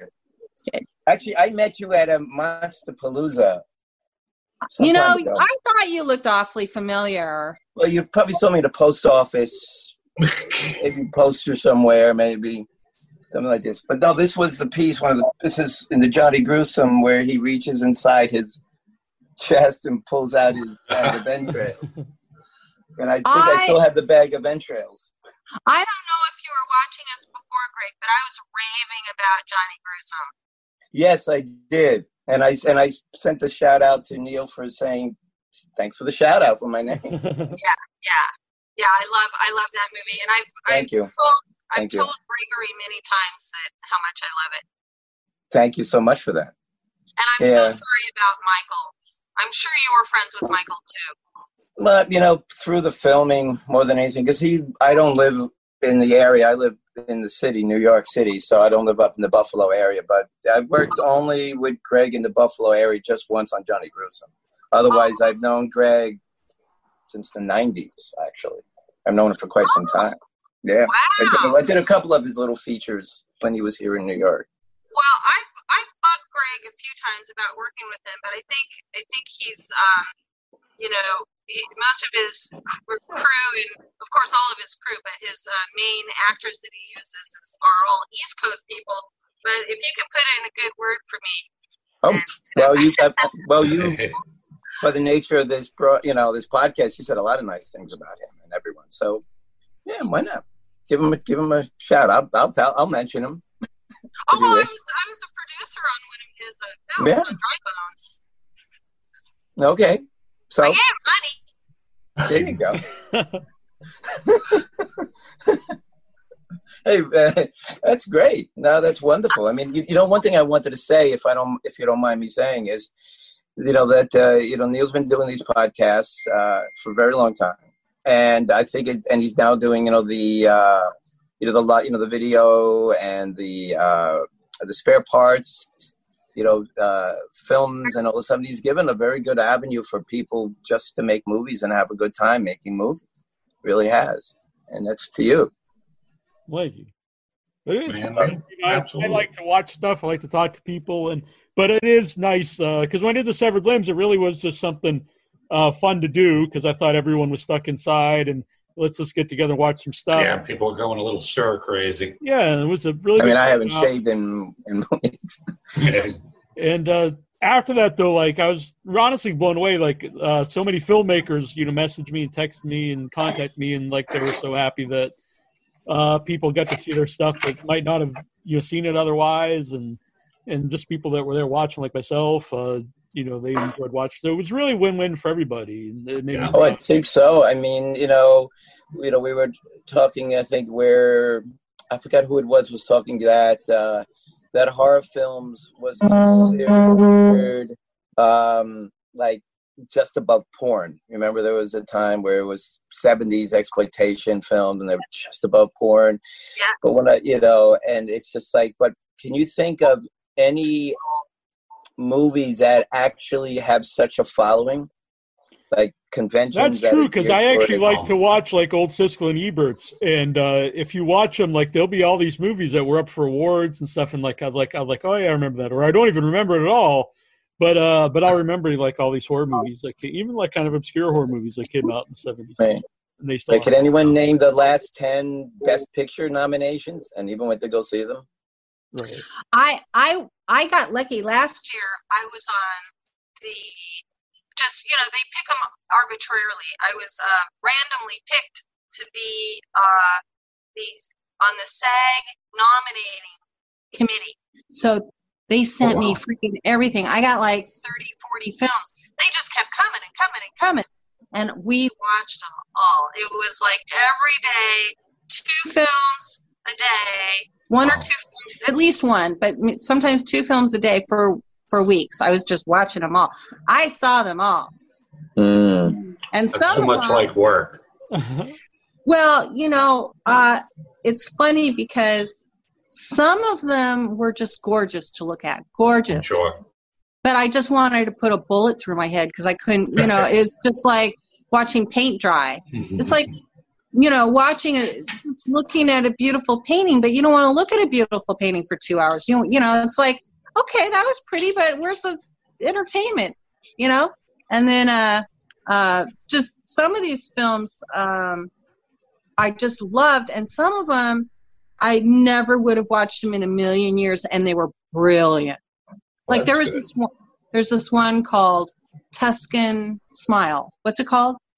Tuscan Tuscan Smile with Brian Cox. I love Oh. Brian Cox. He's always I good. love me some Cox. I heard that. Brian Cox. Yeah, yeah. No, he's great. And I love him in Troy. I love him in everything he does. But Yeah. there's that movie. He w- it was so brilliant. I never would have seen it in a million years. And like um, Pan- Paddleton, Paddleton with Ray Romano and uh, this other actor. I can't think of his name right now, but I know who it is. But I just can't think of it.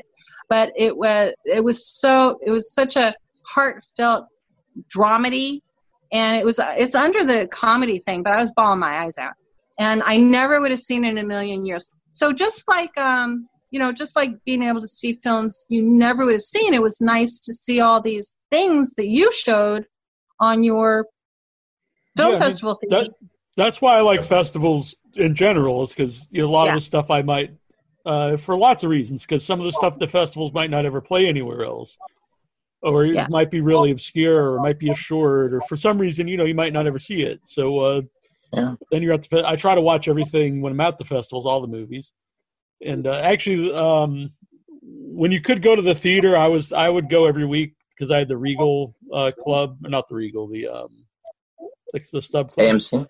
Yeah, and so I would go see three movies. I'd go up, spend the day in Boston, Oh, you and, got I, and the- I'd wa- the thing. yeah, I'd watch three movies. And a lot of times, like I'd run out of movies I wanted to see, so I would just see something that I hadn't seen.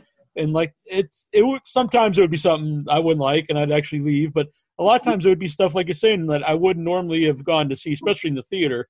And uh, a lot of times you'd be surprised. I'm like, wow, this is a great movie. And and I, I actually watch all movies. I don't just watch horror movies, but uh, I'm just a, I like Right. movies in general. Yeah. Yeah. I mean- um, yeah, I like that's why I like watching my friends' movies like you know, Trista, I'll always watch your movies. I you know, I'll I'll be checking out some more of your movies and uh Michelle, you know, Michelle's uh has big plans for some big projects coming up. Uh so she's a very talented filmmaker. Um you know, Michelle, I really feel like you're just on the cusp. You're just on the verge of really stepping it up because I know you have you have so much talent and you have so much vision and I'm just excited to see what you're going to do next. I know I'm going to be a part of some of the things you'll be doing, but I'm excited for that. And you you know, you're you're young, you're young. You've got you've got many many good filmmaking years ahead of you and uh you know, I, I like to watch my friends' things, you know, when I see on Facebook people post stuff, and I'll watch them. I watch a lot of the stuff. I don't have time to watch everything, but I, I do take the time to watch a lot of the stuff because these are people I want to I want to see who's out there. I want to see who are the talented people out there. Who are the talented actors? Who do I want to work with? Who are the talented filmmakers I want to work with? And you're not going to know if you don't see their work. You know, I like to Right, look at right. To actually see what they're doing. I want to I want to know. I I don't interrupt, but I know Troy has to leave. I know he texted me here a minute ago. So I gotta leave, folks. Well, good to have. Troy. Good night, everybody. Thanks for a great show. It was a ton of fun. Yes. See you all next week. Right. Bye bye. see you- and I'll see you tomorrow. Yeah, nice. Be. I'll see you tomorrow. Right. All right. Bye bye, everybody. but, yeah. But I did. I before people start getting tired of looking at my boobs, I did. Um, it's supposed to be funny. No one's tired of looking at your boobs. I'm glad she said it. I mean, I want to Or your weirdo face. or something. Right, right. I'm trying to make these jokes, but nobody's laughing. I think I Oh, thought no. we all laughed. I don't know. We're all laughing. Yeah. Okay. Not laughing at your boobs, so don't, don't, don't. So um, I wanted to. I wanted to. I have to give a shout out to. Uh, you know, he can't. He couldn't come in because uh, he's in Vienna, so he's asleep right now. But um, my dear friend Michael Haberfelder, and now I stayed with him actually in Vienna for about four months, and I was going back and forth between Vienna and London for those four months, and I've I've been to London like a bunch of times, like We- four or five times. Yeah, we were actually in London at the same time, and we didn't. Uh, we didn't meet. When were you? It was. Uh, I was at Fright Fest. We were actually even in the same city. It was right outside London. What? Yeah. You didn't say, hey, let's get together. Uh, yeah, uh, I don't know, but I remember we were at, the same exact time, and I forget the name of the city, but it was right outside London. Well, it said outside London. There was said it was 15 minutes from the heart of London, but it was like an hour and a half from the heart of London. But I did. I did go um, spend a day in Brighton. it wasn't I for it wasn't Brain, but I can't remember. I think it was 2018, maybe 2017. Okay, well, it was one of the times I was there, but um, so I I have this dear friend. You guys, do you know him, Michael Haberfelder? He does this thing called Search My Trash. Oh, I know that. Oh yeah. Oh, you were interviewed for him with him, right? Yeah. Yeah, I think I was, yes. I I told him to watch Echo of uh Oh, thank you. Echo of Fears. It's Echo of Fears, right? Echoes of Fear, yeah. Echoes of Fear. So I told him to watch it. He actually, it's in his to watch list. So I said, you got to watch Echoes of Fear. Oh, thank you. So he can do a review. But he's also Thank uh, you so much. Of course, he's also a uh, writer, and we are in the same writing group. And I, I, I always, you know, I always talk about the films, but I'm actually a writer too. And uh, um, he, Michael got me into this book, this group called uh, WPAD, stands for Writers, Poets, and Deviants. And uh, my stories and my stories have been published in five of their books, and uh, there's um, a new book that just came out. It's on Kindle right now, but in a couple weeks it'll be available uh, on paperback. Called uh, this one is um, uh, Going Extinct Two. They had a Going Extinct one. Uh, I wasn't in that one. Uh, This is Going Extinct Two, but I think this will be my sixth book that I'm published in with them. Oh wow. Yeah, so uh, this one, the uh, the main gist, the theme of the book is post-apocalyptic, which is like perfect, right? Yeah. So my friend Michael and I, we've actually written scripts together and we've collaborated together. And so he's a producer too. He's a writer and producer, and so he did a short film called Talk of the Dead with Lynn Lowry a few years back, and he, they won a lot of awards. Well, the um, Talk of the Dead was actually just the short version of There's No Such Thing as Zombies. So after they did that film, then they uh, went on to make the feature film called There's No Such Thing as Zombies, which I won for last year. And so both me and Lynn, because we both uh, star in this film, we both won awards. And they won a ton of awards, like for Best Picture and Best Writer and all sorts of stuff, Best International Film. And um, so I, I won an award for that last year. And so I have a clip of that.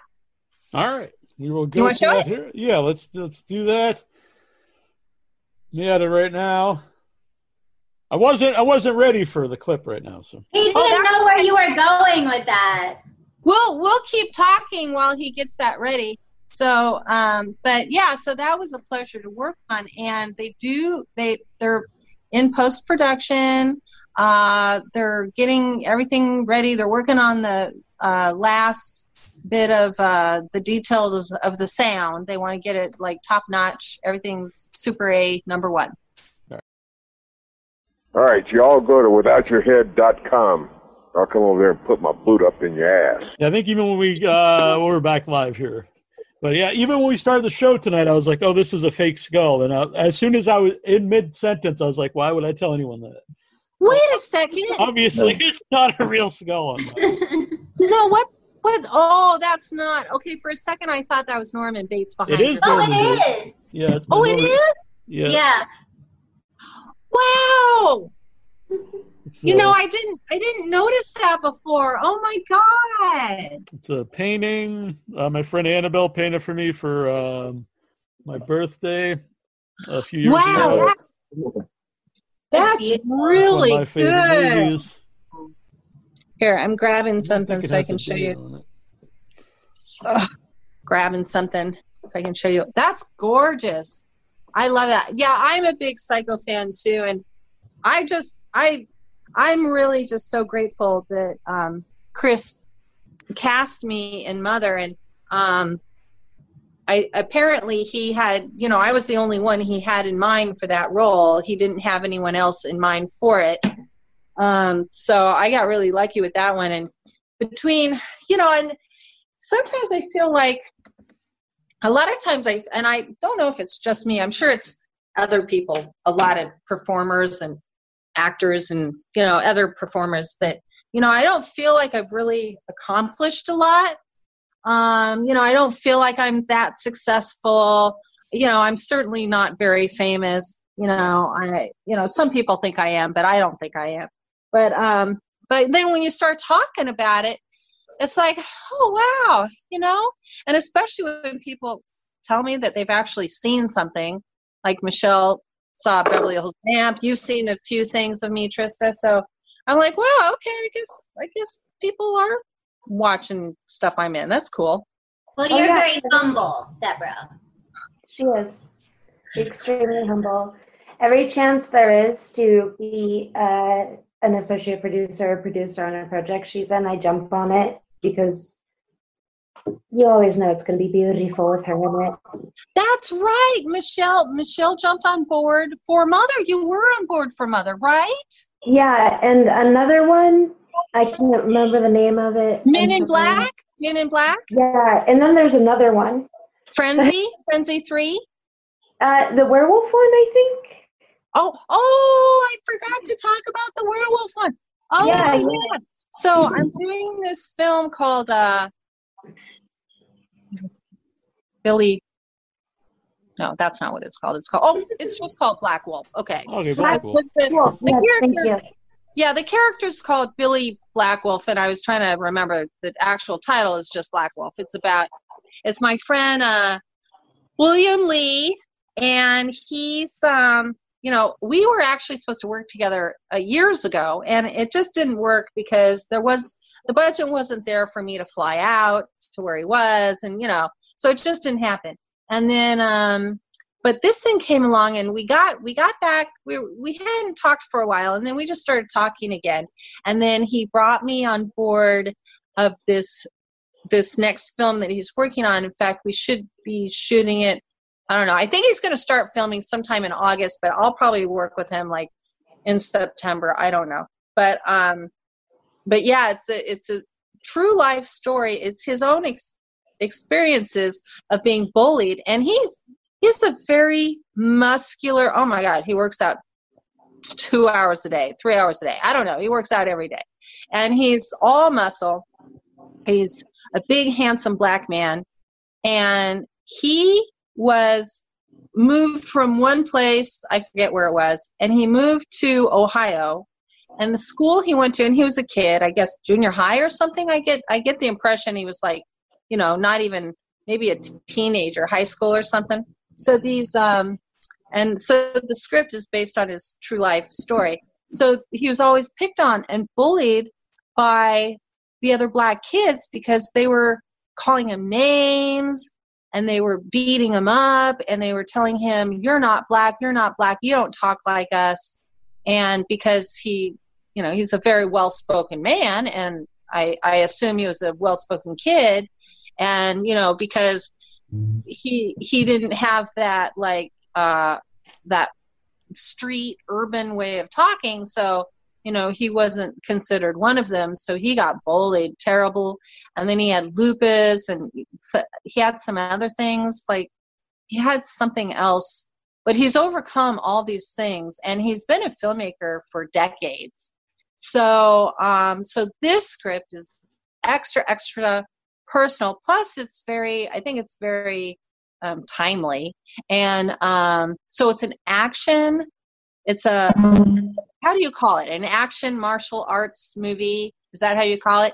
And um but it's very it's got a, a really good message and but there's a lot of violence and guns so it's fun. And uh, there's some really really classically funny lines that i know that when the movie gets made and people watch it it's going to be highly highly entertaining uh, lots of fight scenes and um, so i get to be one of the characters in that and you know i'm a total bitch and i was mean to him so then uh, so we get in a good fight scene so that'll be fun. So i'm glad you brought it up michelle. Yeah and so michelle i kind of i totally forgot all about that michelle. Thank you so much for all your support and you know giving us some money and that's really really really super generous of you thank you It's the fun part of being a producer. Um, yeah, it, what actually attracted me to the story was just uh, every single uh, person's experience is quite different. And so, what drew me to it was um, this unique POV, and that's usually when when it's a self-told story. It's it's all about like how different is this one from another person's story, and I really what really drew me to his story was the uh, concept of growing up black in America, and so that's that really attracted me to it. And then that you are starring in it, and you know what I mean. So it was like a double whammy. I was super into it, and I'm so glad to see you uh, are going to be involved with it. Um, so, but also I love you, and my phone's about to die. And Okay. so I gotta go. I love you so much. I'm I gonna, love you. To meet you. Nice to meet you. Thanks for coming on. Thank Thank you so much. Thank you. You are so beautiful. All of you. Thank you. Thank you. Love you. Thank you. And uh, Mich- Michelle will be on again sometime to talk about her uh, other film that's coming out. So so so, um uh so here's the books that I've written. I mean that I my Oh. stories are in. Here's like Creepies Oh, wow. Cool. The- these are all available on Amazon. Let's see, that's Creepies 2. Oh, here's Creepies 3. That looks And- awesome. Yeah. Yeah, Wow. yeah. And uh and then oh, this one's I love the cover on this one. Oh, and the artist is Jason Kemp. He's uh he's a great artist. He designs all these covers and here's another one. Oh wow. Oh, beautiful. Isn't that cool? really cool. That's so cool. I love that. That is Yeah, it's so really cool. And uh here's another one, Weirder Tales. Wow, these are beautiful. They are. And oh, and here's another one. There's Tinsel Tales. So these God, are you Holiday do everything, Debra. I know. Yeah, and, and uh, oh, I'm an onion grower. I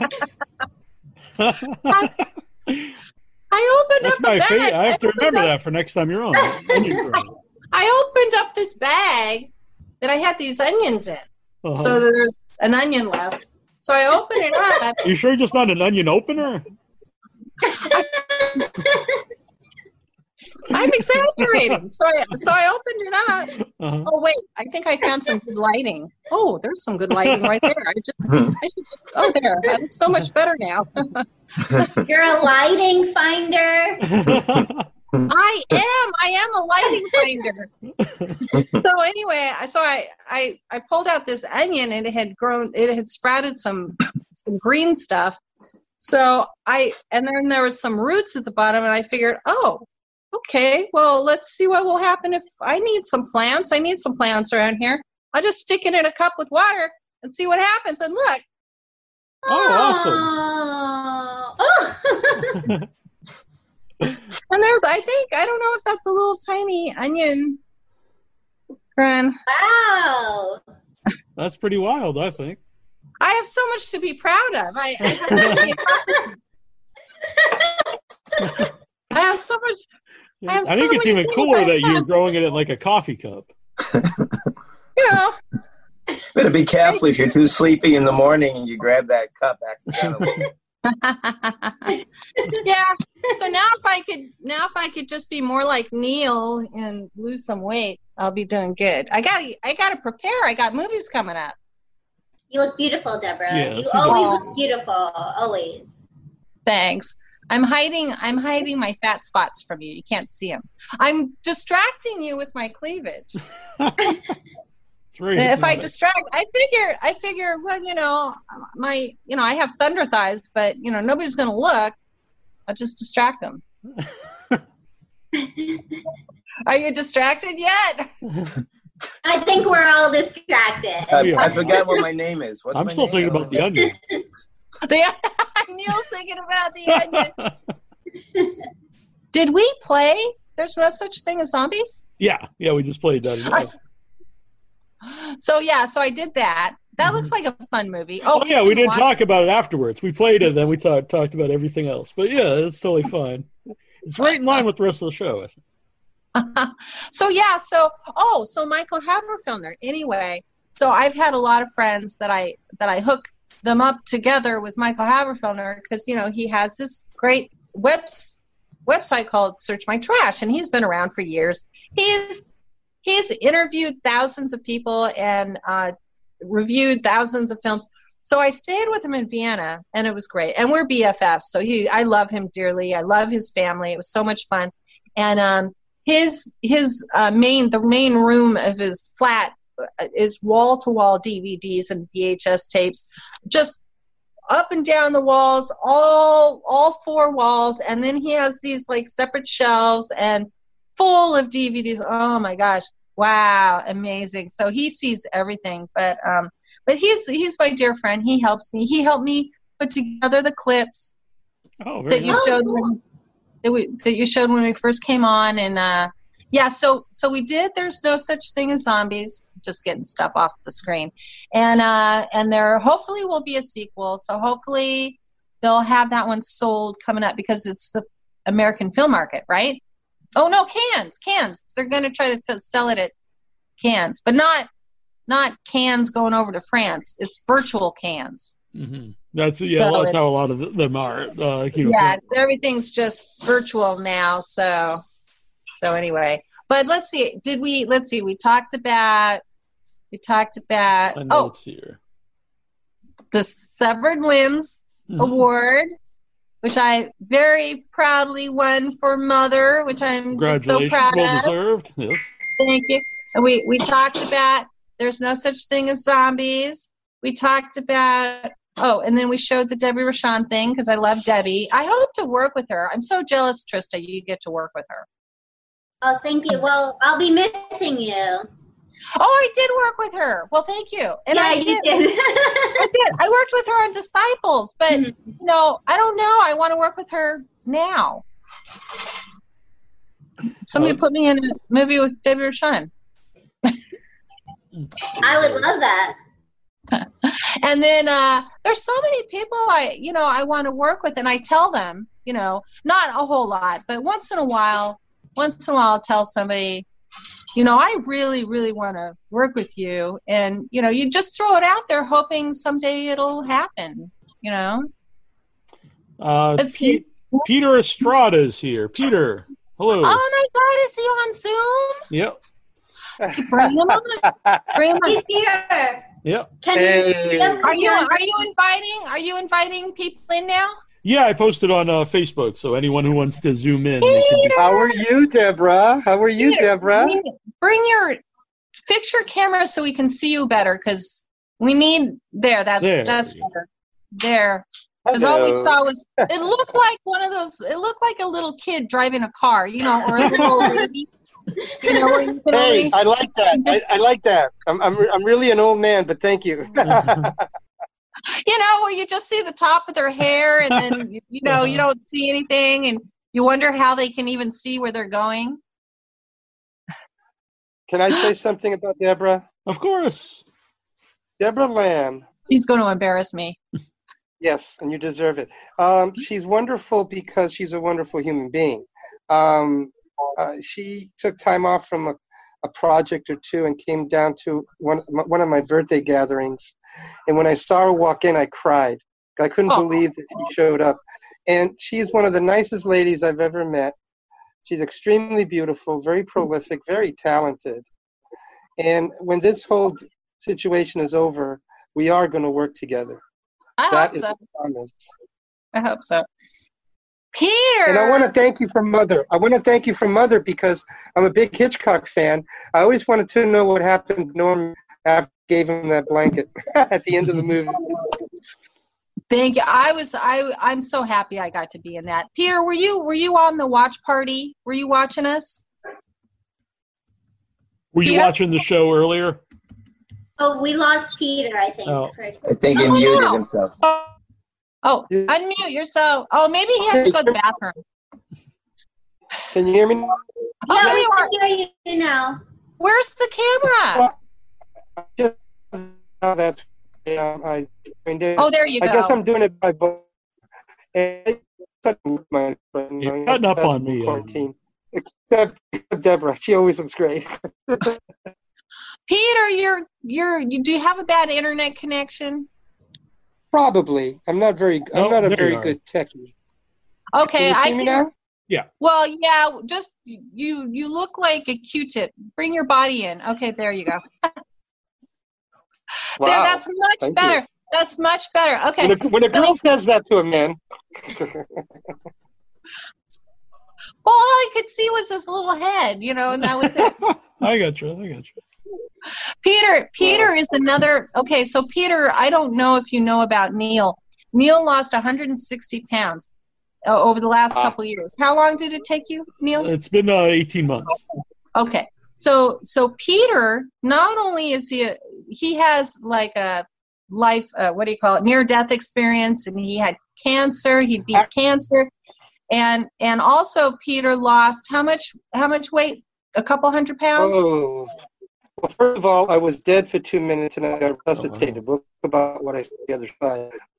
I was 500 pounds for about Wow. 15 years. My now down to 200. Wow. That's amazing. Congratulations. Peter Peter did you just say you lost 500 pounds or did you say you uh-huh. were 500 pounds I was 500 pounds and lost 300. Wow. That's amazing. yeah. And, and and I'll tell you, it's nice. It's nice to see my feet again. yeah yeah I've known Peter for a long time and and uh, we actually Who, hailed who's that? same- Who's that? Who's that? who's what I, I can't place your voice. Who are you? He's just playing around. with you. Ah! That just went No, right your voice is coming. Your You're, you're, your you, uh, voice is coming. yeah, it's coming in. A, it's a little low again. Uh, but last time it did it, it fixed itself in, a, in about a minute or so. You know that that keeps happening. Is it is it happening right now? Yeah, Should I go in and go out?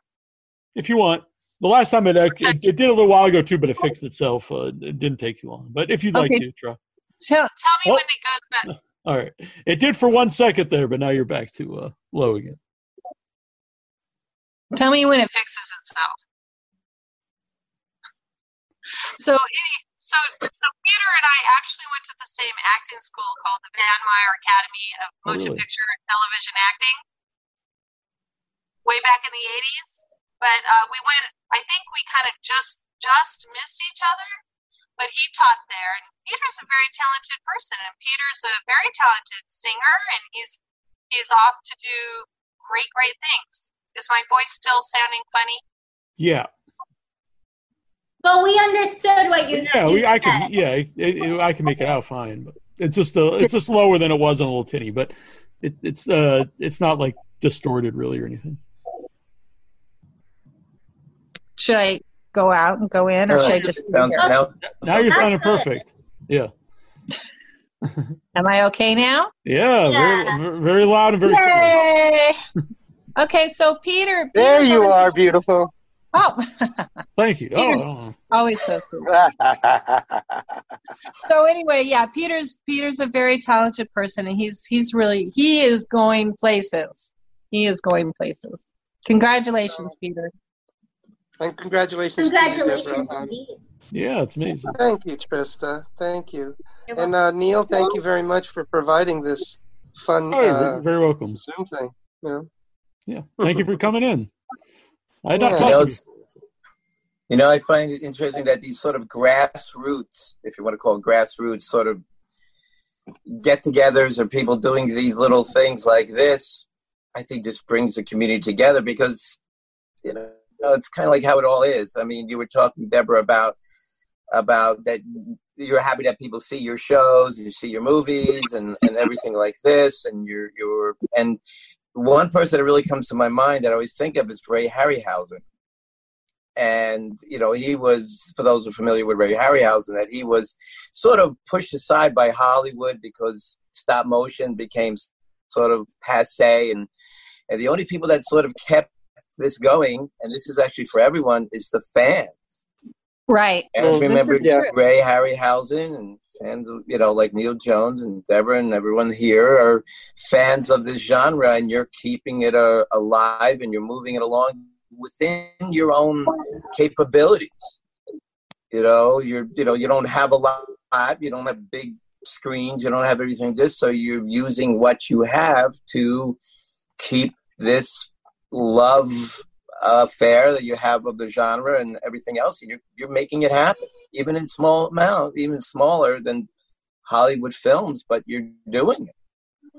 Well, you know, if, if I may say this, um, if you study film history, you'll notice that almost all innovations came out of restrictions.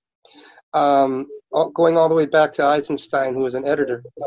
During the war, he didn't have much materials to work with, so he'd use the same thing over and over again. And when you're restricted, you become artistic.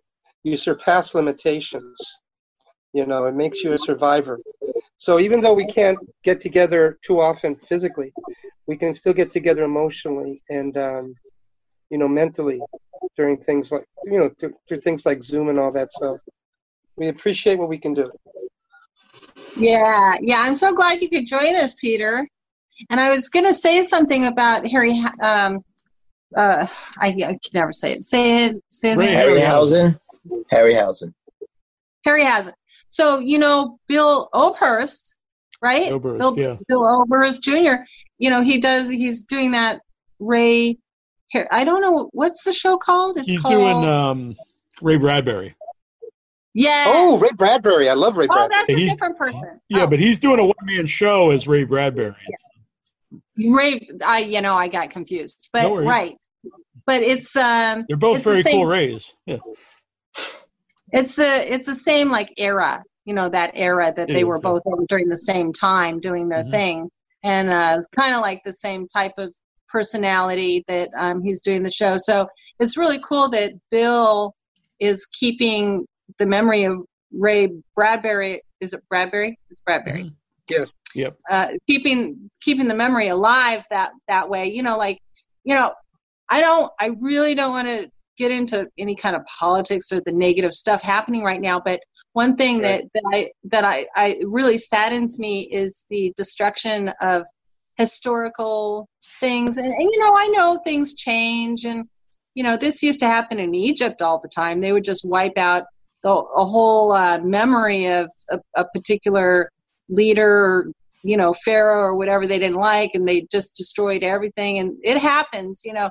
But I just, I just find the destruction of history because I love history. I love films. I love the history of films, and you know, I just Right. love um, the. You know, it's a shame that they're saying that some films they they're not going to play, uh, like Gone with the Wind. I mean, come on, these are beautiful, Yeah. beautiful I. I think they're going. Li- I think they're going a little bit too far. You can't make people accountable for something they did or something that was done eons ago.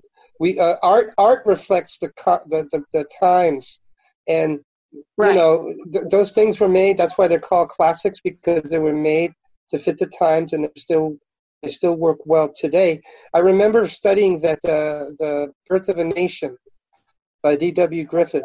He he actually did not understand that he was being racist because he was brought up that way. Once he realized it, and when he, once he became enlightened, that's when he did intolerance, which was a damn. He was damning prejudice around the world. He was saying it was a wrong thing. So that was his apology to the industry. Yeah, yeah. Um, but you know, like uh, any films, you know, I mean, of course, Gone with the Wind is is one thing, but I mean, oh gosh, here I'm having a brain fart again. But the woman, what what's her name? Peter, you probably know. Scarlett? You know the Scarlett O'Hara. no, no, the black woman. Oh, uh, oh yeah. I won know the what you mean. Oscar. Oh, I forgot. And she was like the first person to get some sort of an award at the at the at, at the Oscars. I, I forget her Yeah. name. She, I know, Yeah. I it slips my brain because I don't have uh, any computer in front of me, but um, I know her. I know her name, but I can't think of it. Um, She was Gone with the Wind, right? She was in Yeah, Gone with the Wind. she- Right. Yeah, but She, she, was the, won. she was the maid. Right, right. but she uh you know she won the oscar so it's terrible to say oh we can't you know we're not gonna watch gone with the wind or you can't play gone with the wind i mean gone with the wind uh was historical and you know whatever you know political thing you want to to make I got it. you know, it's art. It's uh, Hattie McDaniel. thank you thank you yeah I mean- McDaniel. yeah.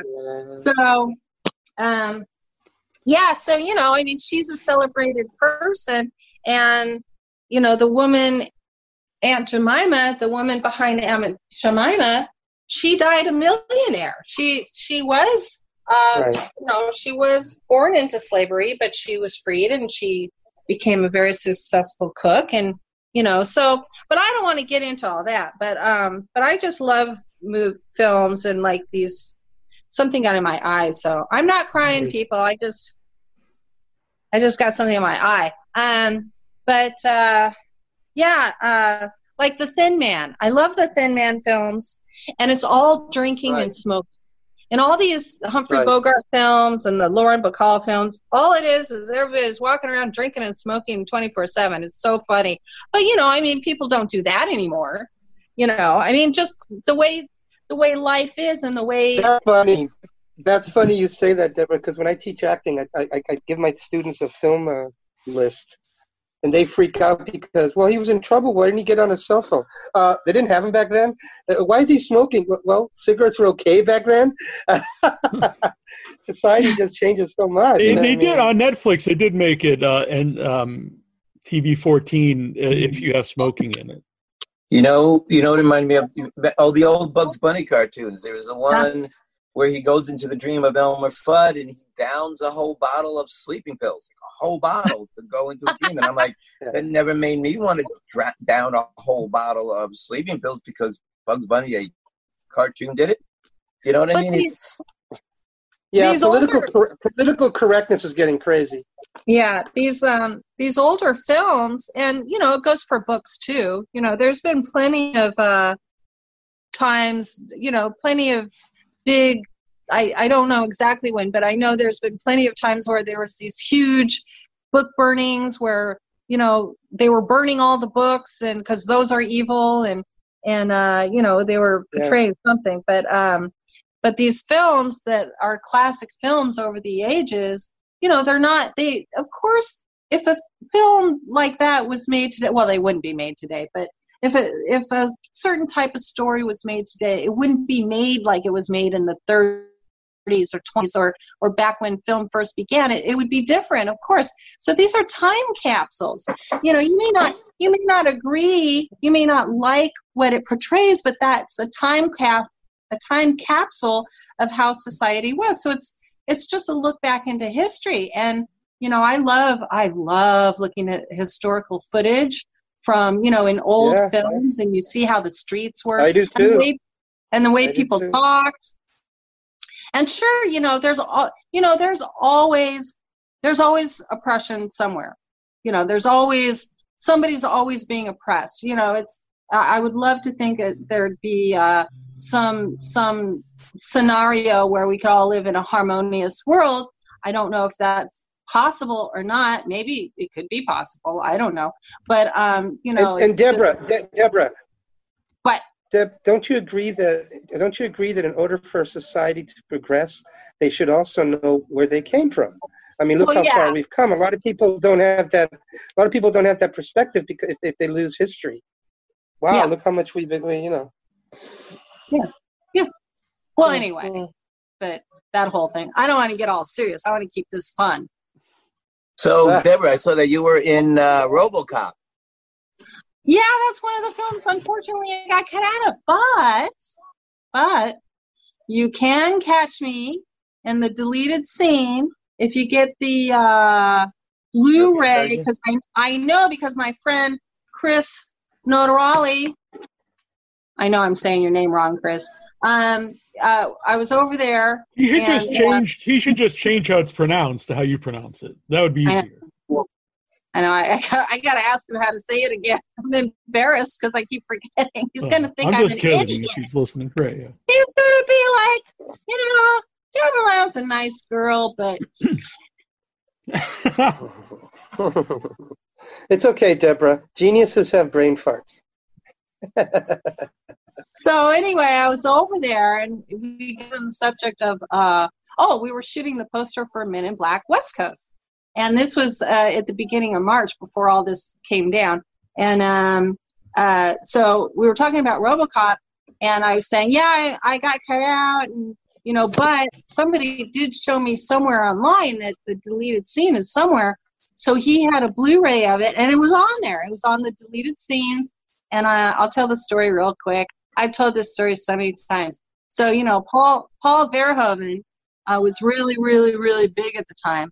So I got to work, and it was the same time around as when I worked on planes, trains, and automobiles. So I got to work on uh, RoboCop, um, those commercials where the guy says, "Hey, I'd buy that for a dollar," Right. and uh, got the you know the naked girls. So uh, I was in one of the commercials. Now in the in the final cut of the film, they keep using the same commercial over and over, but they had shot uh, other commercials of this with the same guy. So I'm in one of them, and I'm juggling is pizza girls pounding the pizza dough pie thing. We're pounding away. Now we we're wearing little aprons, but we're topless. So those were during my my top my early topless days, and uh, so um, so during they were changing the lighting or something. So uh, you know, and the funny guy with the mustache is like, "Hey, buy that for a dollar." And uh, so then during one of the breaks, we're still standing there because they're going to shoot some more, but they're changing something around. So I just grabbed. I was juggling at the time. That's during my improv juggling days. so fire eating, juggling. I did it all. And uh, Onion so I-. I- what? Onion growing, fire. well, onion growing is a new skill. I just right. acquired onion growing just like a couple days ago. Right. So I just added that to my repertoire. Um, but uh, so I grabbed some pizza dough and I made them little balls and I was juggling these pizza dough balls. And uh, so he, he looks just to pass the time because I'm just standing there, you know. So he looks over and he's like, "Oh, I like it. Do that." So uh, so you know, then in the commercial, I'm juggling these pizza dough, dough balls, juggling balls, and uh, but but my my pizza dough ball juggling scene didn't make it. No. But it's in the outtakes. You can see it. Yeah, and, and here you are juggling doughy balls and didn't even make Juggling balls. Yeah. Where'd Peter go? I think uh, I think he's uh, coming back in here. Oh, he's he's coming back. Okay, so anyway, so so this morning I got I got distracted because this morning, so you know, um, you know, you guys aren't LA people, but we have a very dear uh, red carpet photographer. His name's uh, Bob Del Giato, and he goes by Uncle Bob. So I've known I've known Bob for years, and we that fact we did a photo shoot uh, a couple years ago. It was a really good photo shoot we did. But he's always on the red carpet, so I'm seeing him all the time. I love Bob to death, and um, so you know Ron Jeremy's been in the news, right? Yes. Oh yeah. Oh yeah. Oh, welcome back, Peter. So so Ron Uh, I'm having trouble with I'm having trouble with the signal. I'm sorry. My apologies. okay. You're Okay. back just in time to hear Ron Jeremy's story. So uh, my lucky day.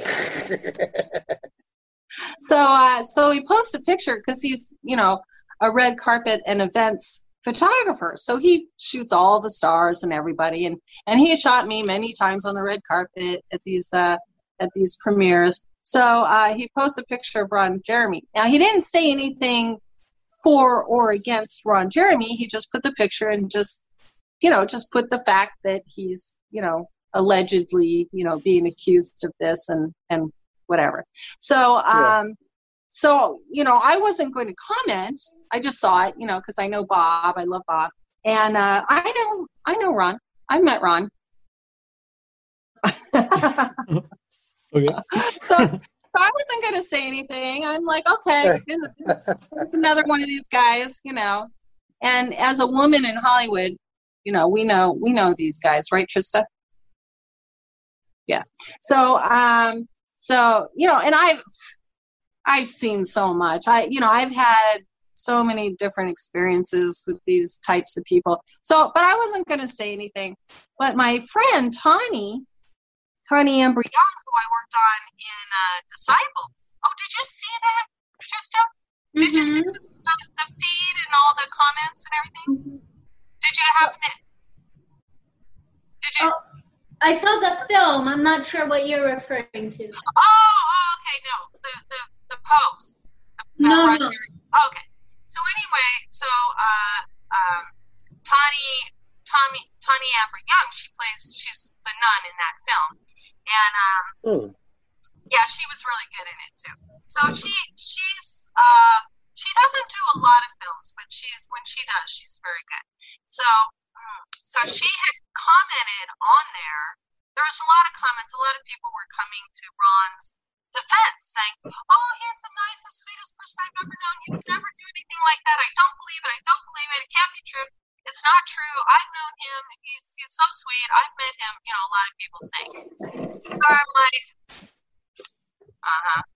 And um, so uh-huh. so, I, so my friend Tawny uh, wrote that her experience, and, and uh, I guess it's okay to say it, you know, publicly because she, you know, was talking about it Posted it, yeah. publicly. So she uh, she was writing her experience, uh, writing about her experience with Ron. Uh, they were at some kind of convention, and um, she's she's does a lot of modeling, but she has never been anywhere having to do with the porn industry. She doesn't do any porn modeling or you know, X. She doesn't do anything X-rated, just like bikini modeling. But she's, I mean, she's gorgeous. If I had her body, I'd be in a bikini too. And um, so she was Excuse me, excuse me. You're beautiful. What are you talking about? Yeah, I don't. I'm not exactly bikini ready right now. So anyway, oh, so anyway, um, but thank you. Uh, so she was saying her experience with him. It was at a, what, you know, they have those giant adult expo conventions. I mean, the really big ones. They have one in Vegas. I think it was the one in Vegas. They're the. AVN. AVN. Yeah, yeah. So I don't know if it was that exact one, but it was one of the big ones. So I guess this happened several years ago. And so she was there. She was a model, you know, and she was there and uh, she was with uh, another model friend of hers. And he, he comes over and they're, I guess they're talking and, and he just sticks his hand down her, down her pants and, uh, whoop, I'm losing the phone. He stuck her, his hand down her pants and, uh, you know, inserted his fingers where they shouldn't have gone. oh wow. Yeah, and and he actually, you know, slightly injured her too. She said, you know, she was she was injured. It injured her. So uh so and then all these people are saying and now I know Tawny and Tawny's not going to lie about that. I know she's not. She, I've never seen heard her come out and like, you know, cuz I see these I do see these people that seem to like come out a lot like this person did this to me and that person did that to me and I don't like this person and this happened and that happened. A lot of drama on Facebook that, you know, they make public, but you know, Tawny doesn't do that. So I know her, so I know it's true. And plus I know it's true because Ron Jeremy accosted me. So Fred. oh my God. I met, well, I met John Ron Jeremy. I probably met him a couple times. I don't remember. It was so long ago. and uh, you know, it's not like Ron Jeremy's my top priority of remembering exactly my interactions with Ron Jeremy. But you know, I've been entertained by Ron Jeremy. You know, he he comes off as a very sweet guy. He's like, you know, the huggable, sweet teddy bear. Like, really, oh, I'm just an innocent old man. I used to be a top porno actor, but now I'm just a sweet old man. You know, I'm so cute. Look at me, I'm cute. So, um, but uh, you know, I I met him a couple times, just briefly, probably at conventions. I'm not sure. And then I and then I did this like little low budget B movie. It it was just a B movie, not porn. I don't do porn. I've never done porn. So, um, uh, just in case people are getting the wrong idea. And, ooh, Debra Lamb was in a movie with Ron Jeremy. Hmm. Um, but uh, yeah, so it was just some low, low budget B movie in LA. And so, I mean, it was no big deal. It's not like I was hanging out with the guy, but he was there, and I think I probably chatted with him. No big deal. So then I'm at some other event, you know, not that long after, maybe a year. So I don't know. I can't remember anything. So, oh, I take that back. I do remember things, but the things I can't remember, I admit to not being able to remember. So, if that makes any sense. So then, uh, so yeah, so I met something, and with my boyfriend, not he wasn't my boyfriend at the time, but you know we were still really good friends because we're lifelong friends. He's Steve Palti, who did the photography for my calendar. So I was with him and somebody else, and we were at some like event. Um, not really an event. It was I don't know what it was. It was some weird thing. So we were there, and uh, Ron Jeremy was there, and so we're sitting there next to Ron Jeremy, and you know I had met him a couple times, so I was you know like hi Ron, you know it's nice to see you again, and uh, he just he just like fast as lightning. I think this is I think he does this habitually, but he just stuck his hand down my top, and I wasn't wearing like a really especially you know it wasn't like a sexy top or anything, and I didn't have as much Wouldn't matter if it cleavage was, as I do. Yeah. Huh? I said it wouldn't matter if it was. No, Does it, you know- exactly. Exactly, and it wouldn't matter if you did porn. It, you know, Yes, Exactly. don't take you Yeah, that's the a porn good point. Yeah. But go on. No, I'm not. You're- I'm not saying that having to do with this. I know, I know, I understand what you're saying. It wouldn't have mattered if I In did. other, wo- in, in other, in other words, under in other words, under no conditions was that appropriate, especially no, no, I just said I don't lady. do porn thing in case people, you know, thought. Yeah. Oh, Right, no, I understand what you're saying. Yeah, for sure.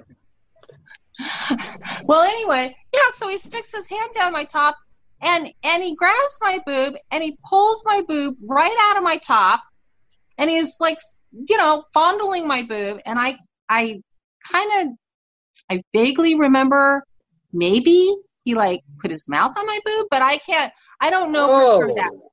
I don't remember if he did for sure. I kind of vaguely think he might have, but that's that's not the point. The point is he grabbed my boob and took my boob right out of my bra and out of my top and like I'm sitting there and my boob's out and he's grabbing my boob and I'm like What an, ass, what an asshole. Yeah, so I mean, it just happened really fast, and that's what Tawny was saying about what happened with her. It just happened super fast. She said like 20 people were standing around and just like gawking. They were just looking, and and then nobody even nobody cared. Nobody did anything. And and I'm not trying to pick on Ron Jeremy because I I know that I'm sure there are tons of people that have hung out with Ron Jeremy that he didn't do that to. But but the fact is he has done it. He did it to me and he did it to Tawny. Worse for Tawny. I mean, mine mine was just my boob. But um, you know, so there's these people, but I find it so so interesting that the um oh and a bunch of uh, a, a couple of men uh kind of came to both me and Tawny's defense because there was um that's that's the only reason I posted. That's because you know it's not like I I'm thinking about this stuff. I mean, it happened so long ago, and it's totally out of my mind. But it just it made me think. You know, I wanted to come to her defense because some people were. I even noticed on, on our own group uh, when I shared the, the link about it, there were a lot of people that Actually, I'd never even seen in the in the group before. They suddenly decide this is the thing they want to Yeah. reply to, and they were just like, you About oh, Ron this- Jeremy? Yeah, like, oh, this is bullshit. Well, and, uh, you know, I know, based on um, anything. Just like uh, they just want to say it was bullshit. Yeah. Well, I, I, I know some. And then they also said like, why would someone have to do that if they're in porn? But it's like, well, why Well- would anyone really have? to? But he's not anymore, and he hasn't been Even for if you were, though. ages. Yeah. He hasn't Well, been for uh, a, for a very long time. But it's it's a, just a habitual it's a habitual thing he does. And uh, you know, so I of course I don't doubt for a second that these allegations are true.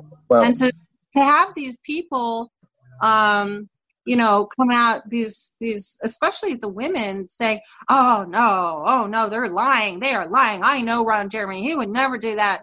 It's like well obviously he didn't do it to you and that's good and he was sweet to you and that's good but you know come on these It, I mean, I- when it's multiple people, if it's one person, I mean, But they say a, knows, a but thousand Frenchmen can't be wrong, as they say.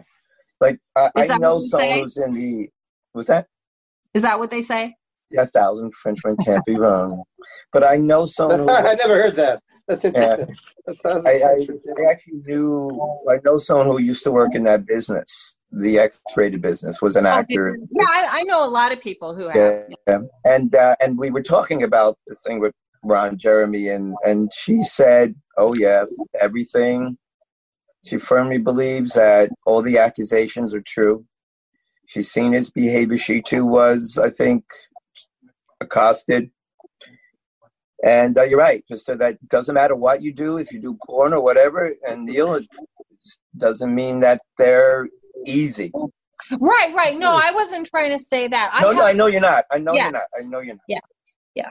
Right. No, I have, I have a, you know, when I first started out, I did, I did a, a couple little things where I was nude, doing nude modeling. I never had any bad experiences with that. Um, you know, every, every, you know, I, I did a couple Playboy things. Um, everything I did in, in the, like those, those kind of photo shoots were all very professional. And, um, and then I did, uh, I started out doing some electric blue. There used to be this show when when cable was first was new. And one of the one of the first cable channels with hbo and a couple others was the playboy channel. So Oh yeah. Oh yeah. yeah. Do you guys does anybody remember electric blue the show electric blue? I'm old enough too. do you remember? Do you remember that peter yeah. okay well i did And I remember Playboy After Dark and all those shows. Yeah. I mean, Playboy was Yeah. Playboy actually had an ethical approach to things. Um, Hugh Hefner was really a very nice guy. A lot of people say, and uh, I wanted to say something real quick. I'm sorry to interrupt you, but I think in that type of industry, it even requires even more discipline to be a professional because I can see how that type of industry, somebody who's not a professional, they might consider the intimacy factor overlapping into the real world. But any kind of work in this industry requires professionalism if you want endurance. Uh, like, and I, and I started out this whole broadcast by saying the reason why you're as good as you are, Debra, is because you never lost you never lost your your inner beauty. I mean, you're you're a charming lady. You're down to earth. You're never bitter or, or, or not that I've seen. You're never hurtful. Um, you just love being in this entertainment business, and it fills you with joy. And and and that's the only type of people I have around me. You met my friends; they're all that way. I don't want to be around people who are lowest common denominator. And I think uh, lowest common denominator in that type of business can be pretty dangerous. I'm sure he's not the only one who's acted like that way. And I'm also sure that a lot of professionals would never would. So uh, it's it's really tough, and I'm I'm really sorry that happened to you because you are a total lady. Uh, you know considering considering uh you know i've i've had other you know tons of experiences along these lines. So i mean it's it's nothing that traumatized me. I have other things to be traumatized by other than you know but it was embarrassing. It was embarrassing and i was i was shocked. I was taken aback. Demeaning. It was very Yes. demeaning it was very disrespectful it was so Exactly. disrespectful and and I was just like, hey, what do I do now? So you know, and but it the whole thing was very quick. You know, it was it wasn't a prolonged thing. But it, it could have Um, hurt your reputation at that convention itself. I mean, people who don't know you, they see that. They might assume that, that that's something that didn't bother you and you're okay with it. And you don't want people thinking that. It's just not right. Yeah, I think I don't think a lot of people actually saw that going on, but I was with my my dear family friend, um, and Steve Palte, and I was with another friend, and I think I remember which friend it was, but you know, another guy friend, and I was like, you know, we just kind of looked at each other like, eh, okay, and um, but then it was over very quickly, and then things were just back to normal, I guess. But I was just like, okay, that was not really cool, but you know. Um, but yeah, I mean, women. I I I know a lot of filmmakers who who view women as um, just objects. Really, I'm sure Trista, you you've come across many filmmakers and uh, who view women as objects and who are disrespectful to women, but they don't do it in a way that calls attention to the fact that they are that way, right, Trista? Yeah, I guess like you were mentioning with Ron Jeremy, how people would say I've actually uh, met him as well, like a lot of people, and he didn't uh, do anything to me, but that doesn't take away from other people's stories. Yeah. I can't imagine how that could, right? Yeah. So, uh, and I think a lot of, of abusers are very manipulative. Otherwise, they wouldn't be very effective abusers, Ex- right? Exactly, exactly. And they're not going to. That's do a good point. That's a good Yeah. point. and they're not and they're not going to do that um, uh, in in a situation where they think they're going to get called out for. They do it in a situation where they think they can get away with it, and uh, you know, and then plus it's Ron Jeremy. And again, I'm not picking on Ron Jeremy. Um, it's just a thing, something that just came up. You know, I I have no qualms against Ron Jeremy. You know, I I don't I just believe that if some if there are these women coming out saying he did this, I I happen to believe it's true that he probably did. And uh, you know, just because he's a nice, sweet guy, I was married to a complete psychopath who people loved. Oh, they loved him. Oh, he was charming and handsome and funny. He was a psycho. Very abusive. you know, so but I don't want to I totally don't want to get into that. But you know, these these people, I mean Ted Bundy, look at these people. They're I was going to say you that, know, like you know, Oh, like a serial Ted killer. Oh, Bundy, he didn't yeah, kill he me. hit it That well. doesn't mean he, you know, he he, he didn't kill anybody else. You know, Yeah, just because he didn't kill you. right? There's tons of people he met that he didn't kill, but that doesn't Well, mean that like you know, the people he killed It- are it- fine. It's like Trista said. Trista said that manipulators can only be good if they're charming about it. And, Yeah. and Ted Bundy was the most charming. He was the boy next door. Boy, Yeah. that, that, that was his secret, and he was intelligent. So, yeah, you, if you see them a mile away, you can defend yourself. If it sneaks up on you like that, that's But from That's what I understand, the Ron Jeremy stuff, there was you know stories about him f- for years out there Yeah. before this really Yeah, I don't I don't doubt it. you know Yeah. a bigger thing. Do you want to bring people on to Zoom so they can ask questions, or do Um, people? Yeah, if anyone wants to zoom in, I'll post this on Facebook. You guys can uh, zoom. Well- in. I it's getting kind of late here, but Yeah, Well, you we also should- did Enterprise. As a matter of fact, I, I have to go. I have to this go. again too. So- Was that? I do have to go. I do, I have, I do have to go. I just want to say thank you, Neal. Nice, nice to have met Nice you, to meet you. Nice And meeting Debra, you. Dre- Dre- Debra, you're always in my heart. And you know, if you ever need anything, let me know. Okay. You're always so sweet. Yeah, Peter's Uh, always so sweet. Thank Goodbye, you, Peter. everybody. I'm glad Thank you. I'm glad you joined us. Okay. God bless. Thank you. And please keep safe and healthy, you and your family. Bye bye. Thank, Thank you. you. You well. Too. Yeah, yeah. Peter's quite a Peter's quite a story. He's he's been through hell and back, and you know I, I'm very proud of what he's accomplished. But yeah, Yeah, that's great. It's a great story. So, so you did Enterprise too. I I did. I did. My enterprise story. Okay, another thing I got cut out of. Really? Trista, have you been cut out of a bunch of stuff? I keep, you know, I don't, uh, uh, not yet, but I'm, I'm sure I will be. Well, I- I- part of it. I, I edited her out of the these videos. I was going to say I got I, I got cut out of my parents' will, but that's you know what can you do? Trista, you got to come closer. I can barely see you. You're so far away. Come. Oh, you know the sun is setting here. I didn't have enough light set up. You're blurry. and You're yeah. That's better. Now I can see you better. You were si- sitting so far away. You're so far away. Come back. Trista, come go to to the, the light. light. Yes, I thought the exact same thing. Come back, Shane. Come back, Shane. Don't go. Thank you for sharing that story with us, Debra. Yeah, really I- vulnerable. Uh, Yeah. I really appreciate that.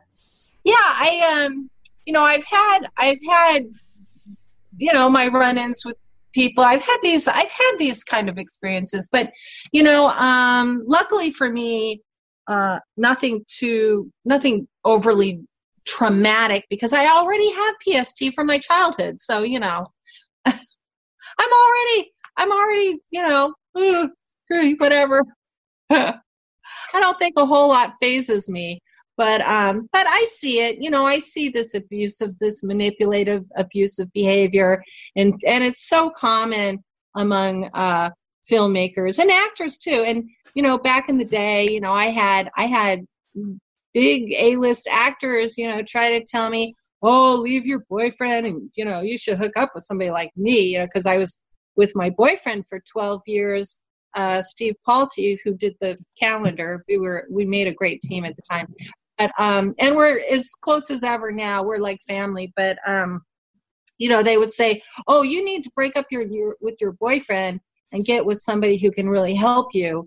And you know, it's like I could see where they were coming from. And these are big, big name actors. If I told you, you would be like, "Wow, wow." You know, I I mean, I I had a lot of people trying to get with me but um, back in the day when I was young and cute.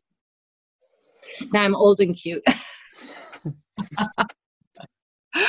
uh, but uh, yeah, and I'm thinking to myself, and I said to them, I'm not going to break up with my boyfriend for to get with somebody just for my career. I'm not going to do that. And you know, I mean, we eventually did split up for legitimate reasons, but I wasn't going to dump my boyfriend for to get with some actor and my thought my thought always was on that and i still go you know i still have the same belief now of course i'm i'm happily married so um we were actually separated for a couple years so but we got back together last year and it's wonderful so Oh, anyway congratulations. thanks i just wanted to throw that out there in case anyone was confused because it's like wait weren't you single yeah i was i was single for a sh- couple years two and a half years.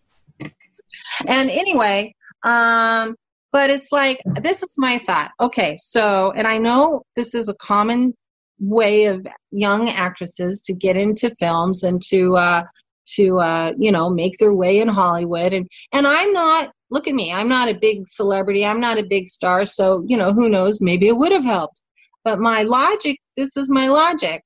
For one, I'm just not that kind of a girl but my logic is is okay i break up with my boyfriend and get with so and so name actor who everybody knows okay so i go to all these parties la di da and then i'm arm candy and then that person gets tired of me because they will and then i'm not all fresh and you know i'm not all exciting because i'm the new thing to this one person so they get rid of me okay but I still, you know, want to make it climb up the ladder. So then I get with the next guy, and you know, six months, a year goes by, and that person gets tired of me. So I eventually, you know, get passed down between all these guys. It's like that sounds that's horrible. I'm not going to do that. I don't care if I, you know, I, I mean, I I would like to think I can make it in uh, and have an acting career on my own merits and with my talent and I work hard. And, you know, I had directors back then say, um, well, um, you know, uh, and, you know, wink, wink, if you, if you, you know, get with me, I could do something for your career. But, you know, and then, but what does that get you? I mean, really, where does that get you? I'm sure for some people, like you know Marilyn Monroe. I mean, come on. I love Marilyn Monroe, but everybody knows, you know, she got to where she was because of you know the men she kept company with, and and there's nothing wrong with that. And I'm not trying to shame anyone who does that. I'm just saying, for me, logically, I felt like in the end, what? Okay, so I get a big movie. Let's say I get a big movie because I'm with such and such big star and I'm his arm candy for the week. And um and then what? So I'm so I'm in a big movie. Then what? So then I'm with some other guy. Oh, so I'm in a big movie. I mean, some people get very lucky. I I admire these actresses have these fantastic careers and win Oscars and win awards and are in fantastic films that I would love to be in, and I would love to get the opportunity to play certain parts, and I would love to get the opportunity to work with big name directors. Well, I have worked with them a couple of times, but I keep getting cut out. What is with that? Oh, maybe I should have slept with them. I'm just kidding, kidding. No, seriously, I'm kidding. Um, but um, yeah, so that was my logic. It's like, so what does that, in the end, what does that get you? You know, I'm like, okay, then what? Then you're just, you know, And probably you get that reputation of being that type of person who got there by doing that, not on their capabilities as an actor. Yeah, you know, and it does. It it's very very. I mean, it's so common. It's very very common. And I, you know, if you're single, if you're a single woman or a single young lady or a single aspiring actress, and and you you know do hook up with you know some people who can do something for you, that's that's great. I mean, I applaud anybody who you know gets into a relationship with somebody and can and that person can help them because I know a lot of couples who do really well. They help each other and they're both in the business and they help each other to get to where they're going. And that's great. So I don't mean it like that. I just meant that I had a boyfriend. I was in a relationship, a long standing relationship that I wasn't going to just break up with somebody just so I could have the hopes of maybe getting into a movie. You know i just i just wasn't going to do that. And so you know um i don't know how we got on this serious subject We went from but Ron Jeremy to yeah yeah so you know i mean i don't i don't knock anybody for whatever they do to to make it to whatever they want to do but you know everybody has what what they feel comfortable with and what they don't feel comfortable with and you know for me i just want to work with good people i just i just want to work with trista it, Aw, thank you. I want to work with you as well. For a moment, I thought this was an intervention. I was like, does Debra think I'm sleeping with directors? Like, oh! what is going on? There were like some strong illusions. it's a very open, very open conversation. no i figured i figured you know we all i don't i really seriously don't believe that any actress any any female performer has or you know and a lot of actors you know a lot of the male performers i don't believe any of us have not had someone say or try to you know tell us that oh you know you know come with me and i'll you know i'll make you a star kid. You know i don't think well not literally make you a star but you know i'll put you in my movie if you know i don't think any of us have not had some experience with that. I don't know Well, I mean, there was, you know, Neal introduced me as the make, uh, makeup artist. There was a lot of stories that even I heard from, you know, women trying to come into the business as makeup artists who were like, hey, you know, I can get you a little bit of position on it if you, you know, Yeah, yeah. but, uh, you know, yeah yeah No. but i think i think we're making um big strides No, I was going to say so. It was. Uh, I've told uh, Michael Epstein this off air, but when I was, uh, we did a movie, uh, two movies, but one movie uh, in February, and I have a producer credit, and uh, there's a couple act actresses uh, who sent me, you know, just sending me nude pictures like right after it was, that it was announced that You you know, just just out of the blue? Just yeah, they were like, yeah, yes, and they were. Just, well, they started like, oh, I saw you know you produced whatever, and then they honestly just started sending me nude pictures, and I was like, Was it me? You're producing. was it wasn't you, but it was. It was it's, oh, it's like I don't know. It's just like first of all, like you should aim higher because I'm not going to do anything for you. Uh-huh. Yeah, yeah.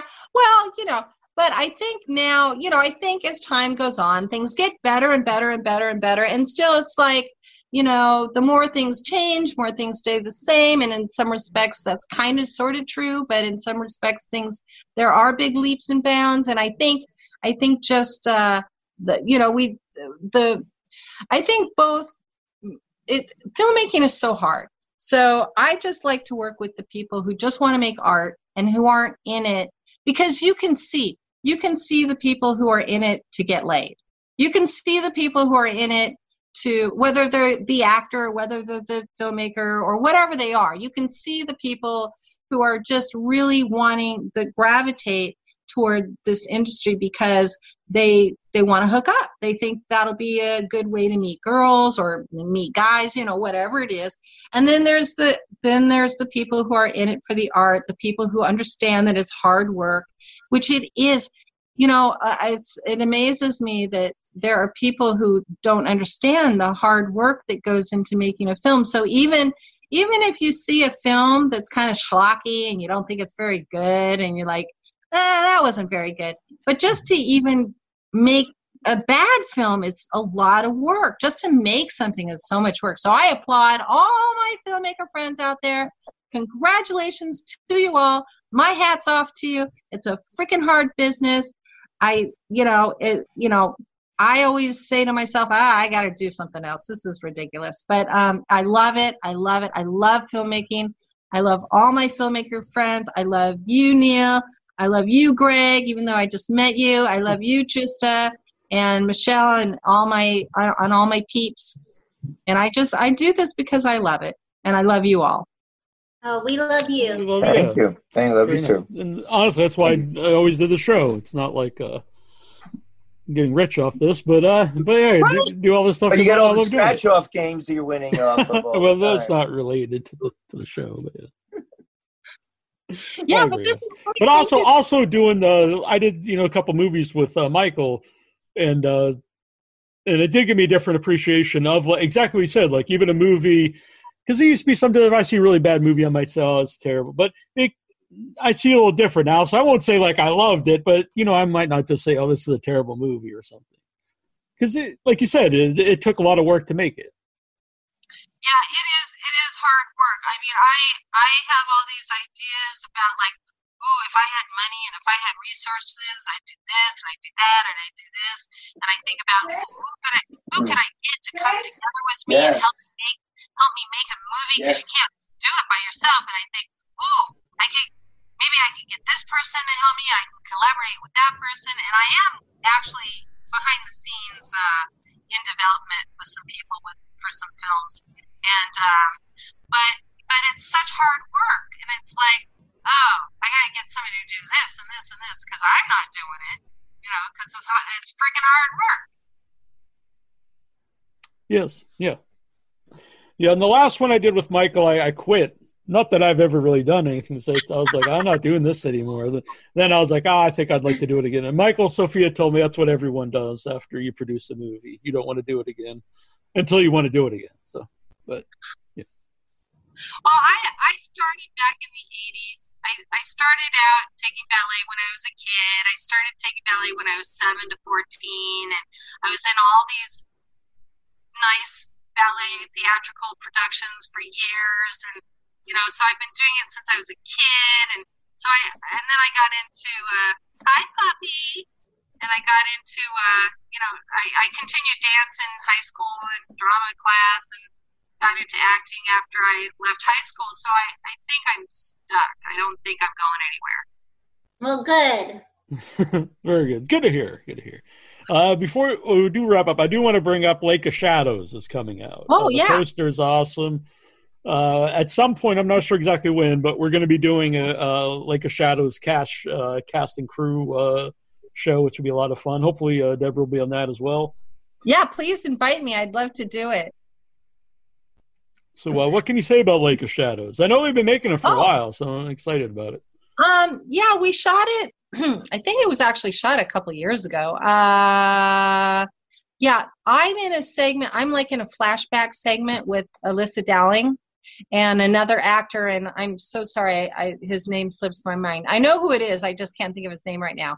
But um, it was a flashback. It's done in like a sepia tone, and it's done like we're uh, in a turn of the century western town, and um, and I'm the saloon, the saloon madam, and uh, Alyssa's husband. You know, uh, he he keeps visiting me at the saloon, and it it drives her mad, and then and then she kind of goes over the edge. But it's this really really cool vignette, and it's it's done like a silent film, and it's um it's uh uh done like um, a tickety i don't know how to describe it kind of a tickety old tiny film silent film and it's like sepia color so it's got those nice warm browns. And he we did it in front of a green screen so behind us it was so clever how michael did this. I i was really really impressed. I i have never seen this done before but we were like in these picture frames like pictures on a wall. So the the one picture would be alyssa and her husband like uh, portraying the homestead in, in front of their house.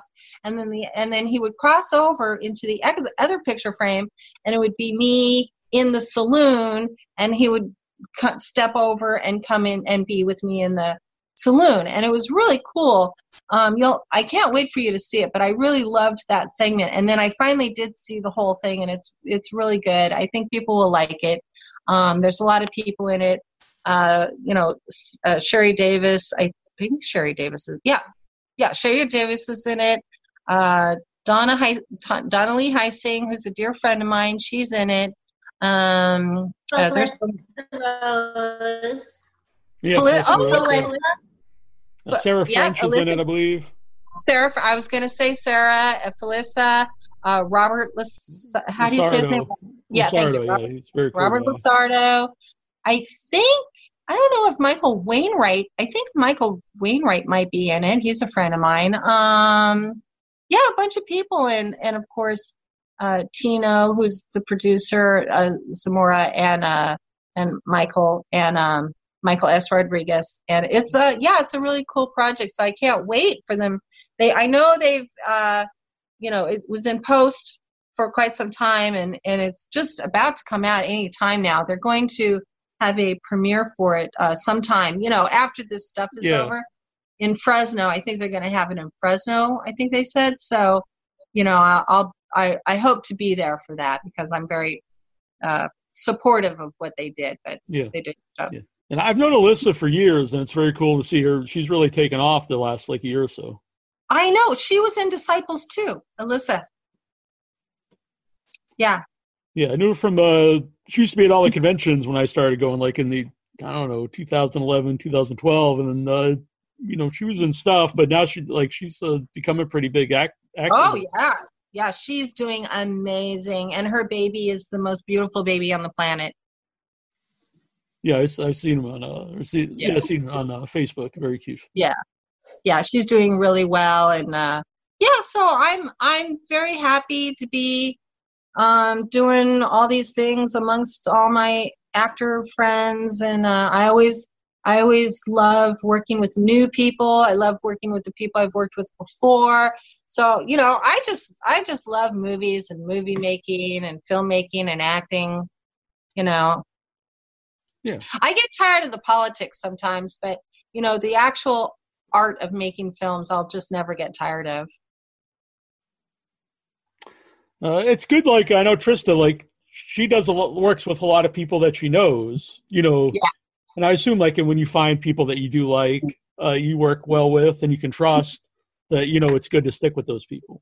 Yeah, I've worked with Lynn Lowry uh, a bunch of times. I love working with Lynn Lowry. Um, we were in There's No Such Thing as Zombies together, although we shot our stuff separately, but we're still in the same film. and then we shot. There was a film that we that we shot that we uh, I don't think it's ever going to go anywhere, but but we were working on that, and then we were working on a thing called uh, Espresso to Die For, which is a really funny short film which Michael Haberfelder wrote and produced, and Eddie Bemiki directed. Eddie Bemiki also directed um, There's No Such Thing as Zombies, so I want to give a shout out to him. And uh, he won awards for that also. So uh, yeah, I'm I'm in a good group of people. Um, I have uh, some filmmakers I can't talk about yet, but I'm going to be working with them. People that I'm really really stoked to be working with. Um, I can't talk about it yet. All right. But uh, so I've got the deceased won't desist happening soon. I got a Black Wolf happening pretty soon. I've got Men in Black West Coast. I've got uh oh oh uh you like to draw coming up. I've got in Colorado. I've got oh there's there's more. Oh there's another one that might might be happening next month and there's a few other ones and then then then there's the ones I can't talk about. Very good. Well, we'll have you back on when when you can talk about them. Yeah.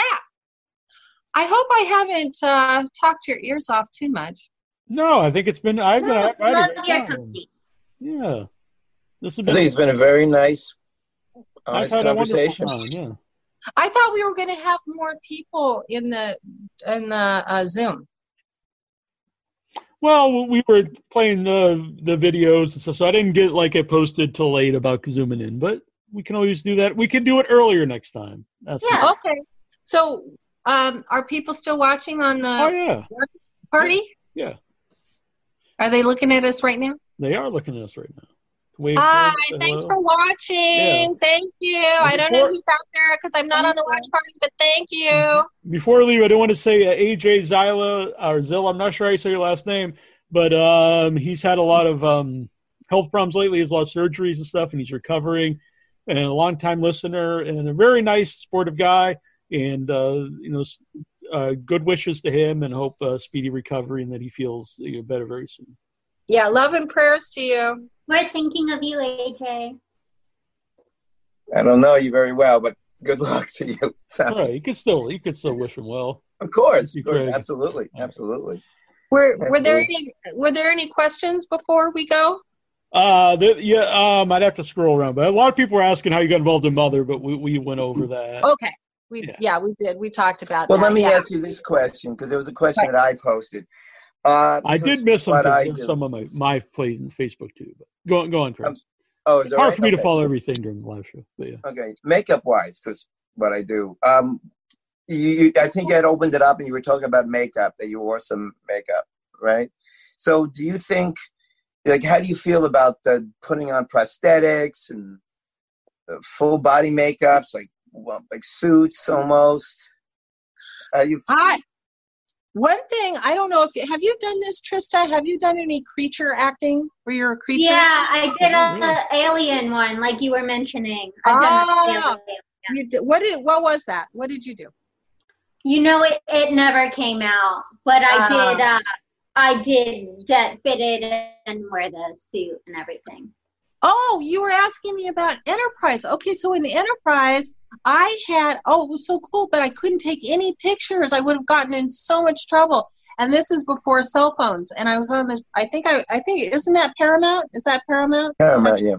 So I was on the on the lot, and um, I was hired as a fire eater to be in the pilot of Enterprise, the one with Scott Bakula, and um, so this was the pilot, and uh, so we were on the set, and I was made a oh the makeup was incredible, but there's no pictures of it, and then I got cut out, so you can't see it, but I am in this article that you can find online and it uh, lists all the people that were cut out of Enterprise and the and some of the others. I don't think it was just Enterprise. I think it was some of the other. Uh, it might have been some of the other Star. Oh yeah, it was. It was other Star Trek shows too. And um, so I'm on there. You see a picture, but all you see is you don't see the giant alien head on my head because I'm fire eating with the torches and how you fire eat is you have to have your head all the way back and the, you have the torch. I know this looks kind of pornographic, but you have the torch, and it goes in your mouth, so you're like ah, and then uh, the flames go straight straight up in your mouth. So you're So you're like this because the flames are going straight up, and that's how you have to be. So because otherwise, you know, the flames would just be like in your mouth, and that's no good. So you want to see the flames, so you got to be upside down. So um, so then th- somebody had taken a picture of me, but it's basically just like like this. Mm. All you see is my neck, and then you just see the chest part because I'm leaning back, and you don't see the head. I had a giant alien head cone, a giant a giant cone head, and it was all these colors. They made it all. They made they gave me these like little uh like little tiny intricate designs all over my head and these like little like leopard spots. I had like leopard spots all down my face. And then they had all these leopard spots all up and down my back, like in my spine. It was so cool. But nobody, nobody will ever see it. It's a shame. I if anybody out there, you know, do you know um uh, Pat Jajinsky? What's his last name? You know Pat Janky? That's for me. Hmm? Who are you asking me? Yeah, anybody. Does anybody know Pat? Well, anyway, so Pat Jajinsky, they do him and Jeffrey uh, Sargent does this radio show, and I can't think of the name right now. But I was on the radio show a couple years ago. But anyway, Pat is saying that he wants to try to find that footage of me from me being on Enterprise. I don't know if anybody. Maybe one of the makeup it. guys have a picture of it because they usually take continuity pictures, don't they? So they might have some form of I- that somewhere. Yeah, I have no no way of. I mean, it was so long ago. It was. You remember who um, the makeup people were? Because maybe I might know them. I I, know wish I Westward. knew. I wish I knew. I didn't have I didn't have the sense to like write down their names and you know, I didn't think like 20 years later I'd be like, "Oh yeah, who were those makeup people?" You know, I wish I knew. Maybe I can try. Yeah, but as We'll far get as Craig on prosthetics- the on the case. Oh, and in in Disciples, I had I'll great get my makeup hat, my Sherlock Holmes hat.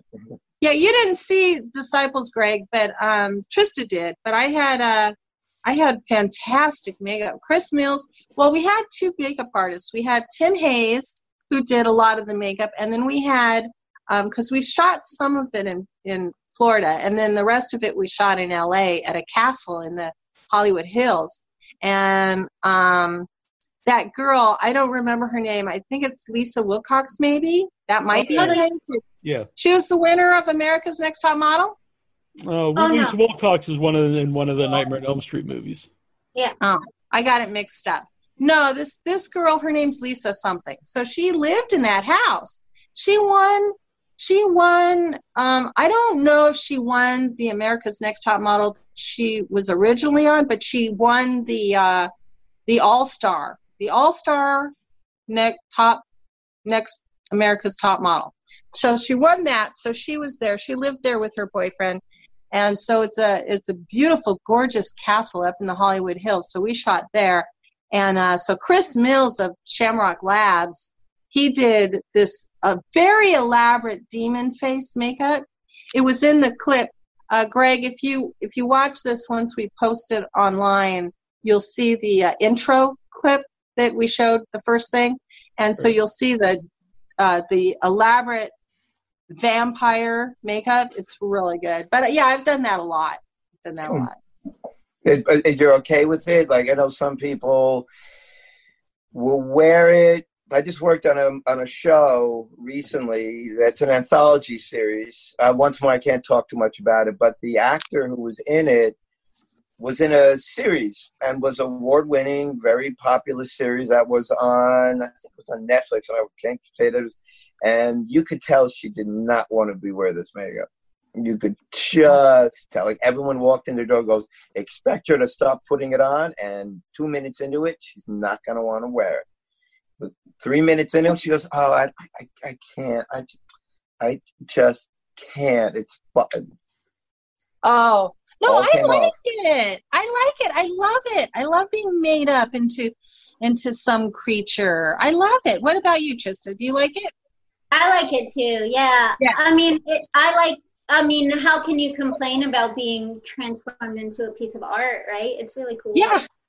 Yeah, I've had yeah, I've had it done a lot. Um yeah i just i really love it if i get to play a part where i where i can sit in the makeup chair and have them turn me into some creature that's so cool yeah I'm glad to hear that. It's nice to hear that because I, I mean, I've, I've, I've had both ends of the spectrum. I've had people that loved wearing it, enjoyed it trem- uh, tremendously, and you get some people who were just nudges the entire time applying it. And it's and you go to see and you kind of say to them, "I'm like, well, why did you take the part? You knew this was going to happen." And it's just Yeah. a little, you know, you know. Well, I didn't know it was going to be this, and I was just like, a lot of times they don't tell people either. You know, producer would say, "Oh yeah, it's going to be a little bit of makeup," and you walk in the door and there's like a full cowl piece and facial pieces, and they go, "I didn't know it was going to be like this," and it's just like, well, I I would love I it's my dream to like get some kind of you know be able to be some kind of creature you know like Doug Jones does. You mhm. know he does Yeah. he does all these creature acting parts and he's a very good actor. He's amazing. But he gets to play all these different like creatures and stuff. I just love it. I would love to do that. Anybody out there, I would do it. I would do it. Put me in okay. Oh, one movie that I forgot to give a shout out because I'm trying to give a shout out to everybody. Let's see, what else am I working on? Uh, well, I got I got stuff, but one thing I did want to mention because I'm glad we got Michelle to sit in with us for a little bit so we could Yeah, talk about fun. that. Mhm. But one film that um that's really good that I did last about a year ago, a little more than a year ago, was Teacher Shortage.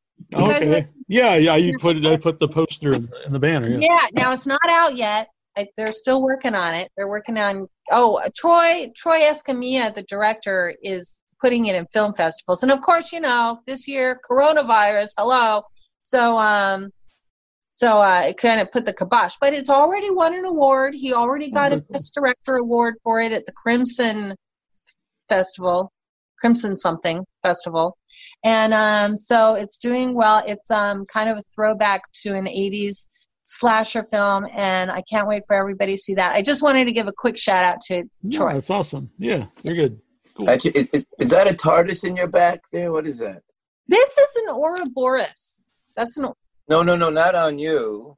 Uh, it looks like a police box, red uh, police box in the corner next to your television set. Keep going. It's like a red. Looks like a. There you go. See right there? Yeah. I thought it was a TARDIS for a minute. oh, the london thing Yeah, yeah. that's for us that's for cds okay. okay. I believe the TARDIS is blue anyway, not red. I, I'm sorry. What Maybe is it's a it red called? TARDIS. what, what are you calling it A TARDIS. It's uh, from Doctor Who. oh, oh i know Not that I know about these things. Oh okay yeah it's just a kitschy thing i don't know Yeah. But I, when when I was in London, we took. Uh, I was with my friend Jason, and we took pictures with the with the actual uh, uh, phone uh, boost like that. I think I, I think I've I've got a ton of pictures from London that I never did post. I think I've Uh, got pictures of that too. Yeah. I, I all my pictures, unfortunately, I'm I'm very very heavy, and uh, I would like to retake them, but Uh huh. it's a good movie. It's a good. It, Oh, it's good to see though, and it's uh, like, hey, I used to look like that. Oh, because you were heavy. Right, right, right. Yeah. Well, all my pictures when I'm in Vienna, I'm kind of fat, so you know. Because I was just eating a lot, of schnitzel. Uh, I thought the food was. Everyone told me the food's bad in England, but I thought it was very good. I don't know. Yeah, England. Yeah, I mean, you can just get what you want. But I had some good. I had some good like food that you would think of as being traditional English food. And Vienna has. Do you know Vienna has the best sushi ever? Oh, really? Interesting. What was Yeah, weird about being in London? They had like KFC and TGI Fridays, and I was like, I don't want to go there while I'm in London. no, I I did go to some traditional ta- like uh traditional pubs. In, yeah, I did too. Yeah. Great pretty- food, great food, but yeah. It was a ye old Cheshire cheese, and it was like this old uh, pub from like the 1600s. And uh, my friend Tim Dry, he's like, you got to go downstairs. It was on Fleet Street, which was pretty cool to me because that's you know where the Demon Barber Fleet Street Sweeney Todd is. And uh, so Oh, under oh, yeah. and so underground, well, the, the downstairs is like carved and so it's like you're in this weird dungeon, in the in the Oh, bar fun. downstairs. It was really cool, and like I guess it was used as a bomb shelter during uh, World War II, so it's got a lot of history to it. But it was it was pretty cool just to be there. One of the one of the times I was in London was during Halloween. It was so cool because you know all the pubs were decorated. It was so much fun. Yeah, I I'm just so happy that I've I've been so lucky to travel uh, for film work. It's been wonderful. I'm I was supposed to go to uh, Sweden to shoot something in uh in Sweden before this stuff happened. So I don't know what's going to happen with those projects. They're on hold, but I I'm hoping I get to go to Sweden sometime. That would be cool. Yeah, it'd be awesome. Cool. So Tristan, before we go, what do you got coming up, Tristan? Um, well, uh, like I said, I'm working with Debbie Rochon uh, Oh. on that project as well. That also has Linnea, who you know as well. What? Yeah, Who's- Linnea's in that too. Of course. Oh, oh, I can't tell you. I'm supposed to. Be, I'm going to be doing a. I might be doing a thing with Rhonda Shear. Oh wow! Oh, really? Awesome. Yeah. Yeah. So night. Yeah. yeah. We'll have to have you back on when you can talk more. Well, um, yeah, and I was on her show a few times back in the day with Linnea and some other people and Gilbert Gottfried and all those people. I think I was on the show like three or four times. It was good times. But uh, what else you got? Tell who's the filmmaker of this film you're doing? Oh, uh, well, that's Brett Mullen. That Oh, Brett. Brett. Yeah, yeah, Brett. Yeah. And I also worked with uh, Michael Epstein and Sophia Cacciola on, on the film. That's how I met Neal. So, oh, that's um, one we. That's the one we're not supposed to talk about yet. Right? Yeah, yeah. It very, you just blew. fun. You blew it. You blew it. You. It's you fine. screwed- It's it's out that that it's that we worked on it, but it's Oh, okay. not okay. any details. But yeah, Oh, okay. Yeah, I was thrilled to hear about that you guys worked together. it was very fun. Yeah, had me too. And What So What about you? We got uh, principal photography, but I think I have a couple extra days with them when, when uh, things are safer. Mhm. That's Sorry. wonderful. I I think they're terrific. I would love to work with them someday too. I What told about that you, I told that to Michael, and he was he was Mm. about it. Well, with the You told- COVID, Because we talked about that yesterday, that you'd like to do something with uh, me, you, Trista, and Michael and Sophia. I would. I passed that along to Michael, and he, he was he was all about it. So. Oh, Maybe good. I would love to work All with him. What about you, Greg? Craig, uh, with, well, with the COVID, I have no idea when I'm going back to work. I haven't worked since March. Right now, I've actually been uh, kind of like uh, destroying a house. Basically, Wow. tear- basically, kind of going back to skills that I kind of did before I was a makeup artist. So it's Oh, like we're going back to this, and I'm learning. I'm learning how to put on sheetrock. Wow. That's doing. Wow. Basically, that's what that's what I've been doing. I've been been, been doing stuff like this, um, and going back to my old hobby, which is old model kits. No, very Oh. cool. That's I've very been going cool. back- Yeah. I've been going back Well- to that. and Giving myself. Otherwise, I'm just waiting. You know, there's been a lot of. I mean, I'm not sure how the COVID. Everyone can talk a little about the COVID, how things are supposed to start, didn't start, or pushed to Uh-huh. the back burner. So it was a lot of rumors flying around with the state, you know, because the stages have to pre- present themselves, you know, in terms of the rules and regulations. So we've been hearing maybe August, maybe Yeah. September. There was a show that I was on. We were we had two more episodes left, and we and and we don't know what's gonna happen. And a lot of the people in it were small, were kids, so we're wondering how they're gonna Oh. look when we go back and finish Oh. the episodes. Yeah, Right. so so I'm waiting, just waiting. That's all it is. Well, I- I've been doing is taking part this house. I got I I got an email from uh, Mark Pirro. He sent everybody emails saying, "Okay, get ready, everybody who's gained weight. You know, we want to make sure." Because I told him, I said, "Oh, Mark, Mark, you got to give me plenty of mo- notice because I got like 10, 15 pounds to lose." He's like, "Okay, you better get on that." and he's like, and Yeah. one of our actors, John McCafferty, apparently cut his hair, but like really short. So like he's got to grow it out before we can shoot again. I'm like, oh good. I hope his hair grows slow because I gotta lose this weight. Because as soon as his hair grows out, it's like, okay, we're getting going. yeah. I do want to mention when we did the uh, thing with Michael and Sophia, Trista was super supportive of me, which really helped my uh, confidence in the movie. it's the first, first like feature film that I've even been on. Never mind, you know, Oh wow, acting role in. So wow. uh, I it's, I had a feeling that you were a complete natural, wasn't he, Trista? Yeah, uh, and he had the best wardrobe. he had the, I think his wardrobe I, I really. sent you a picture. But, Yeah, yeah. He sent me a picture, the Bubba picture. uh, it's actually down here. Uh, I can't show all of it, but Oh yeah, yeah, yeah. He had a very fun character. Yeah, it was. It was that, fun. that looked like a really fun shoot. Yeah, it was. Yeah, I had a great, I had a great time. Well, It's- I, it- I Off the next movie, I played myself, and I, I thought I did terrible. Well, you played you played yourself like doing your show or something. Yeah, I was Nasty Neal, and uh, I could talk a little bit about that one. It's a mockumentary about um, two um, two actors who to uh, take credit for a 1970 slasher movie.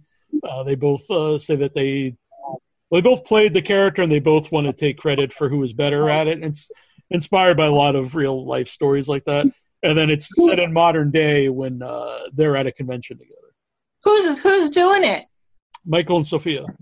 Oh, that's them too. Okay, Yeah. and the and the Bubba thing that you worked on with Trista was them too. Right, right. Okay, cool, cool. Yeah. Well, I think my chances are good. Maybe I have an in with Michael and Sophia. I think you'll be good. I think you'll be good. Yeah. And they are very talented. They are. They Not really, just because they really let me sleep on their couch and their, their futon. They're, Yeah, yeah, they're sweet. Yeah.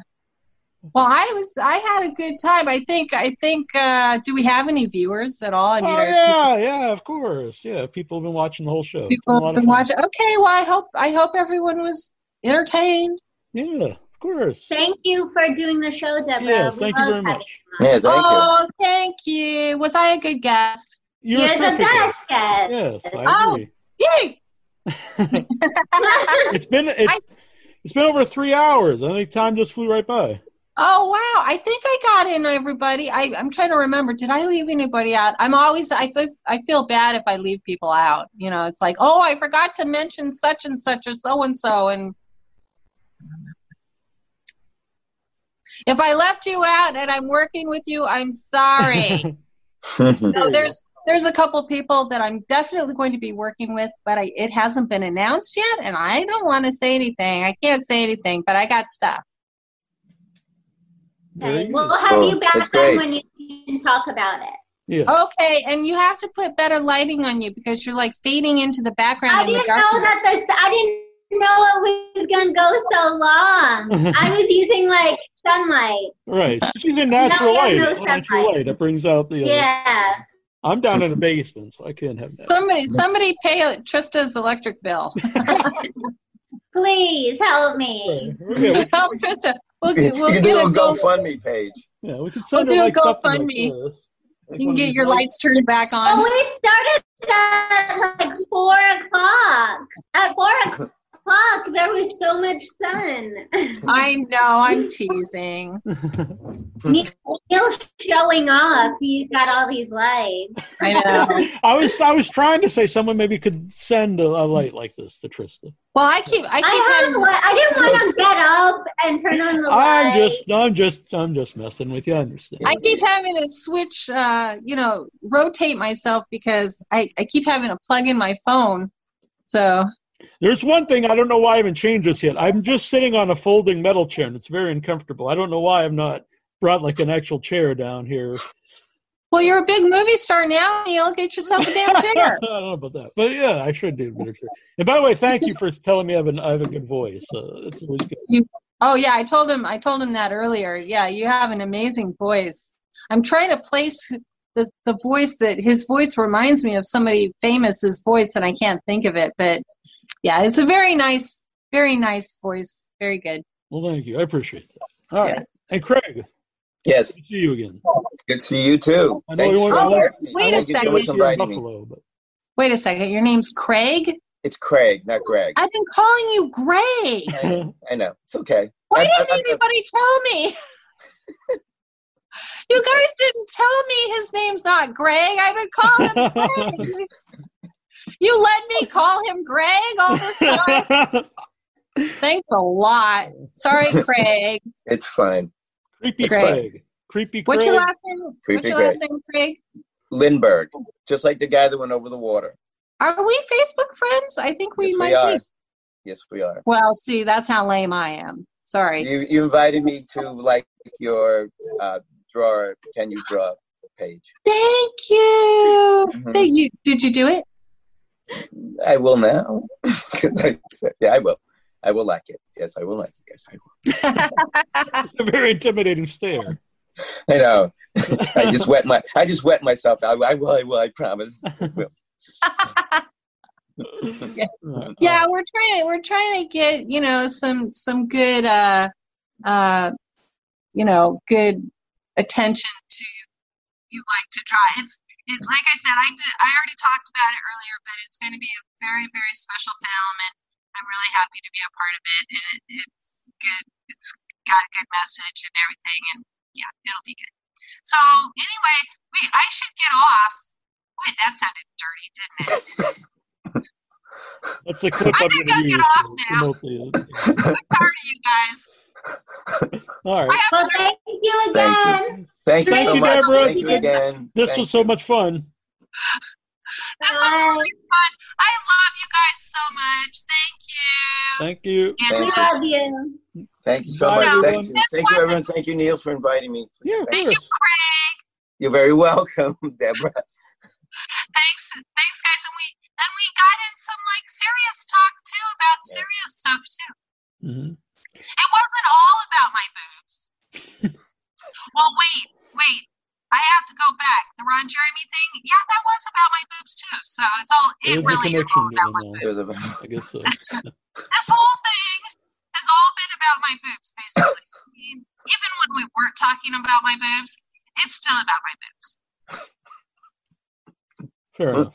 On that note, goodbye, everyone. Good night, everyone. Thank you. Bye. Thank you. Bye bye.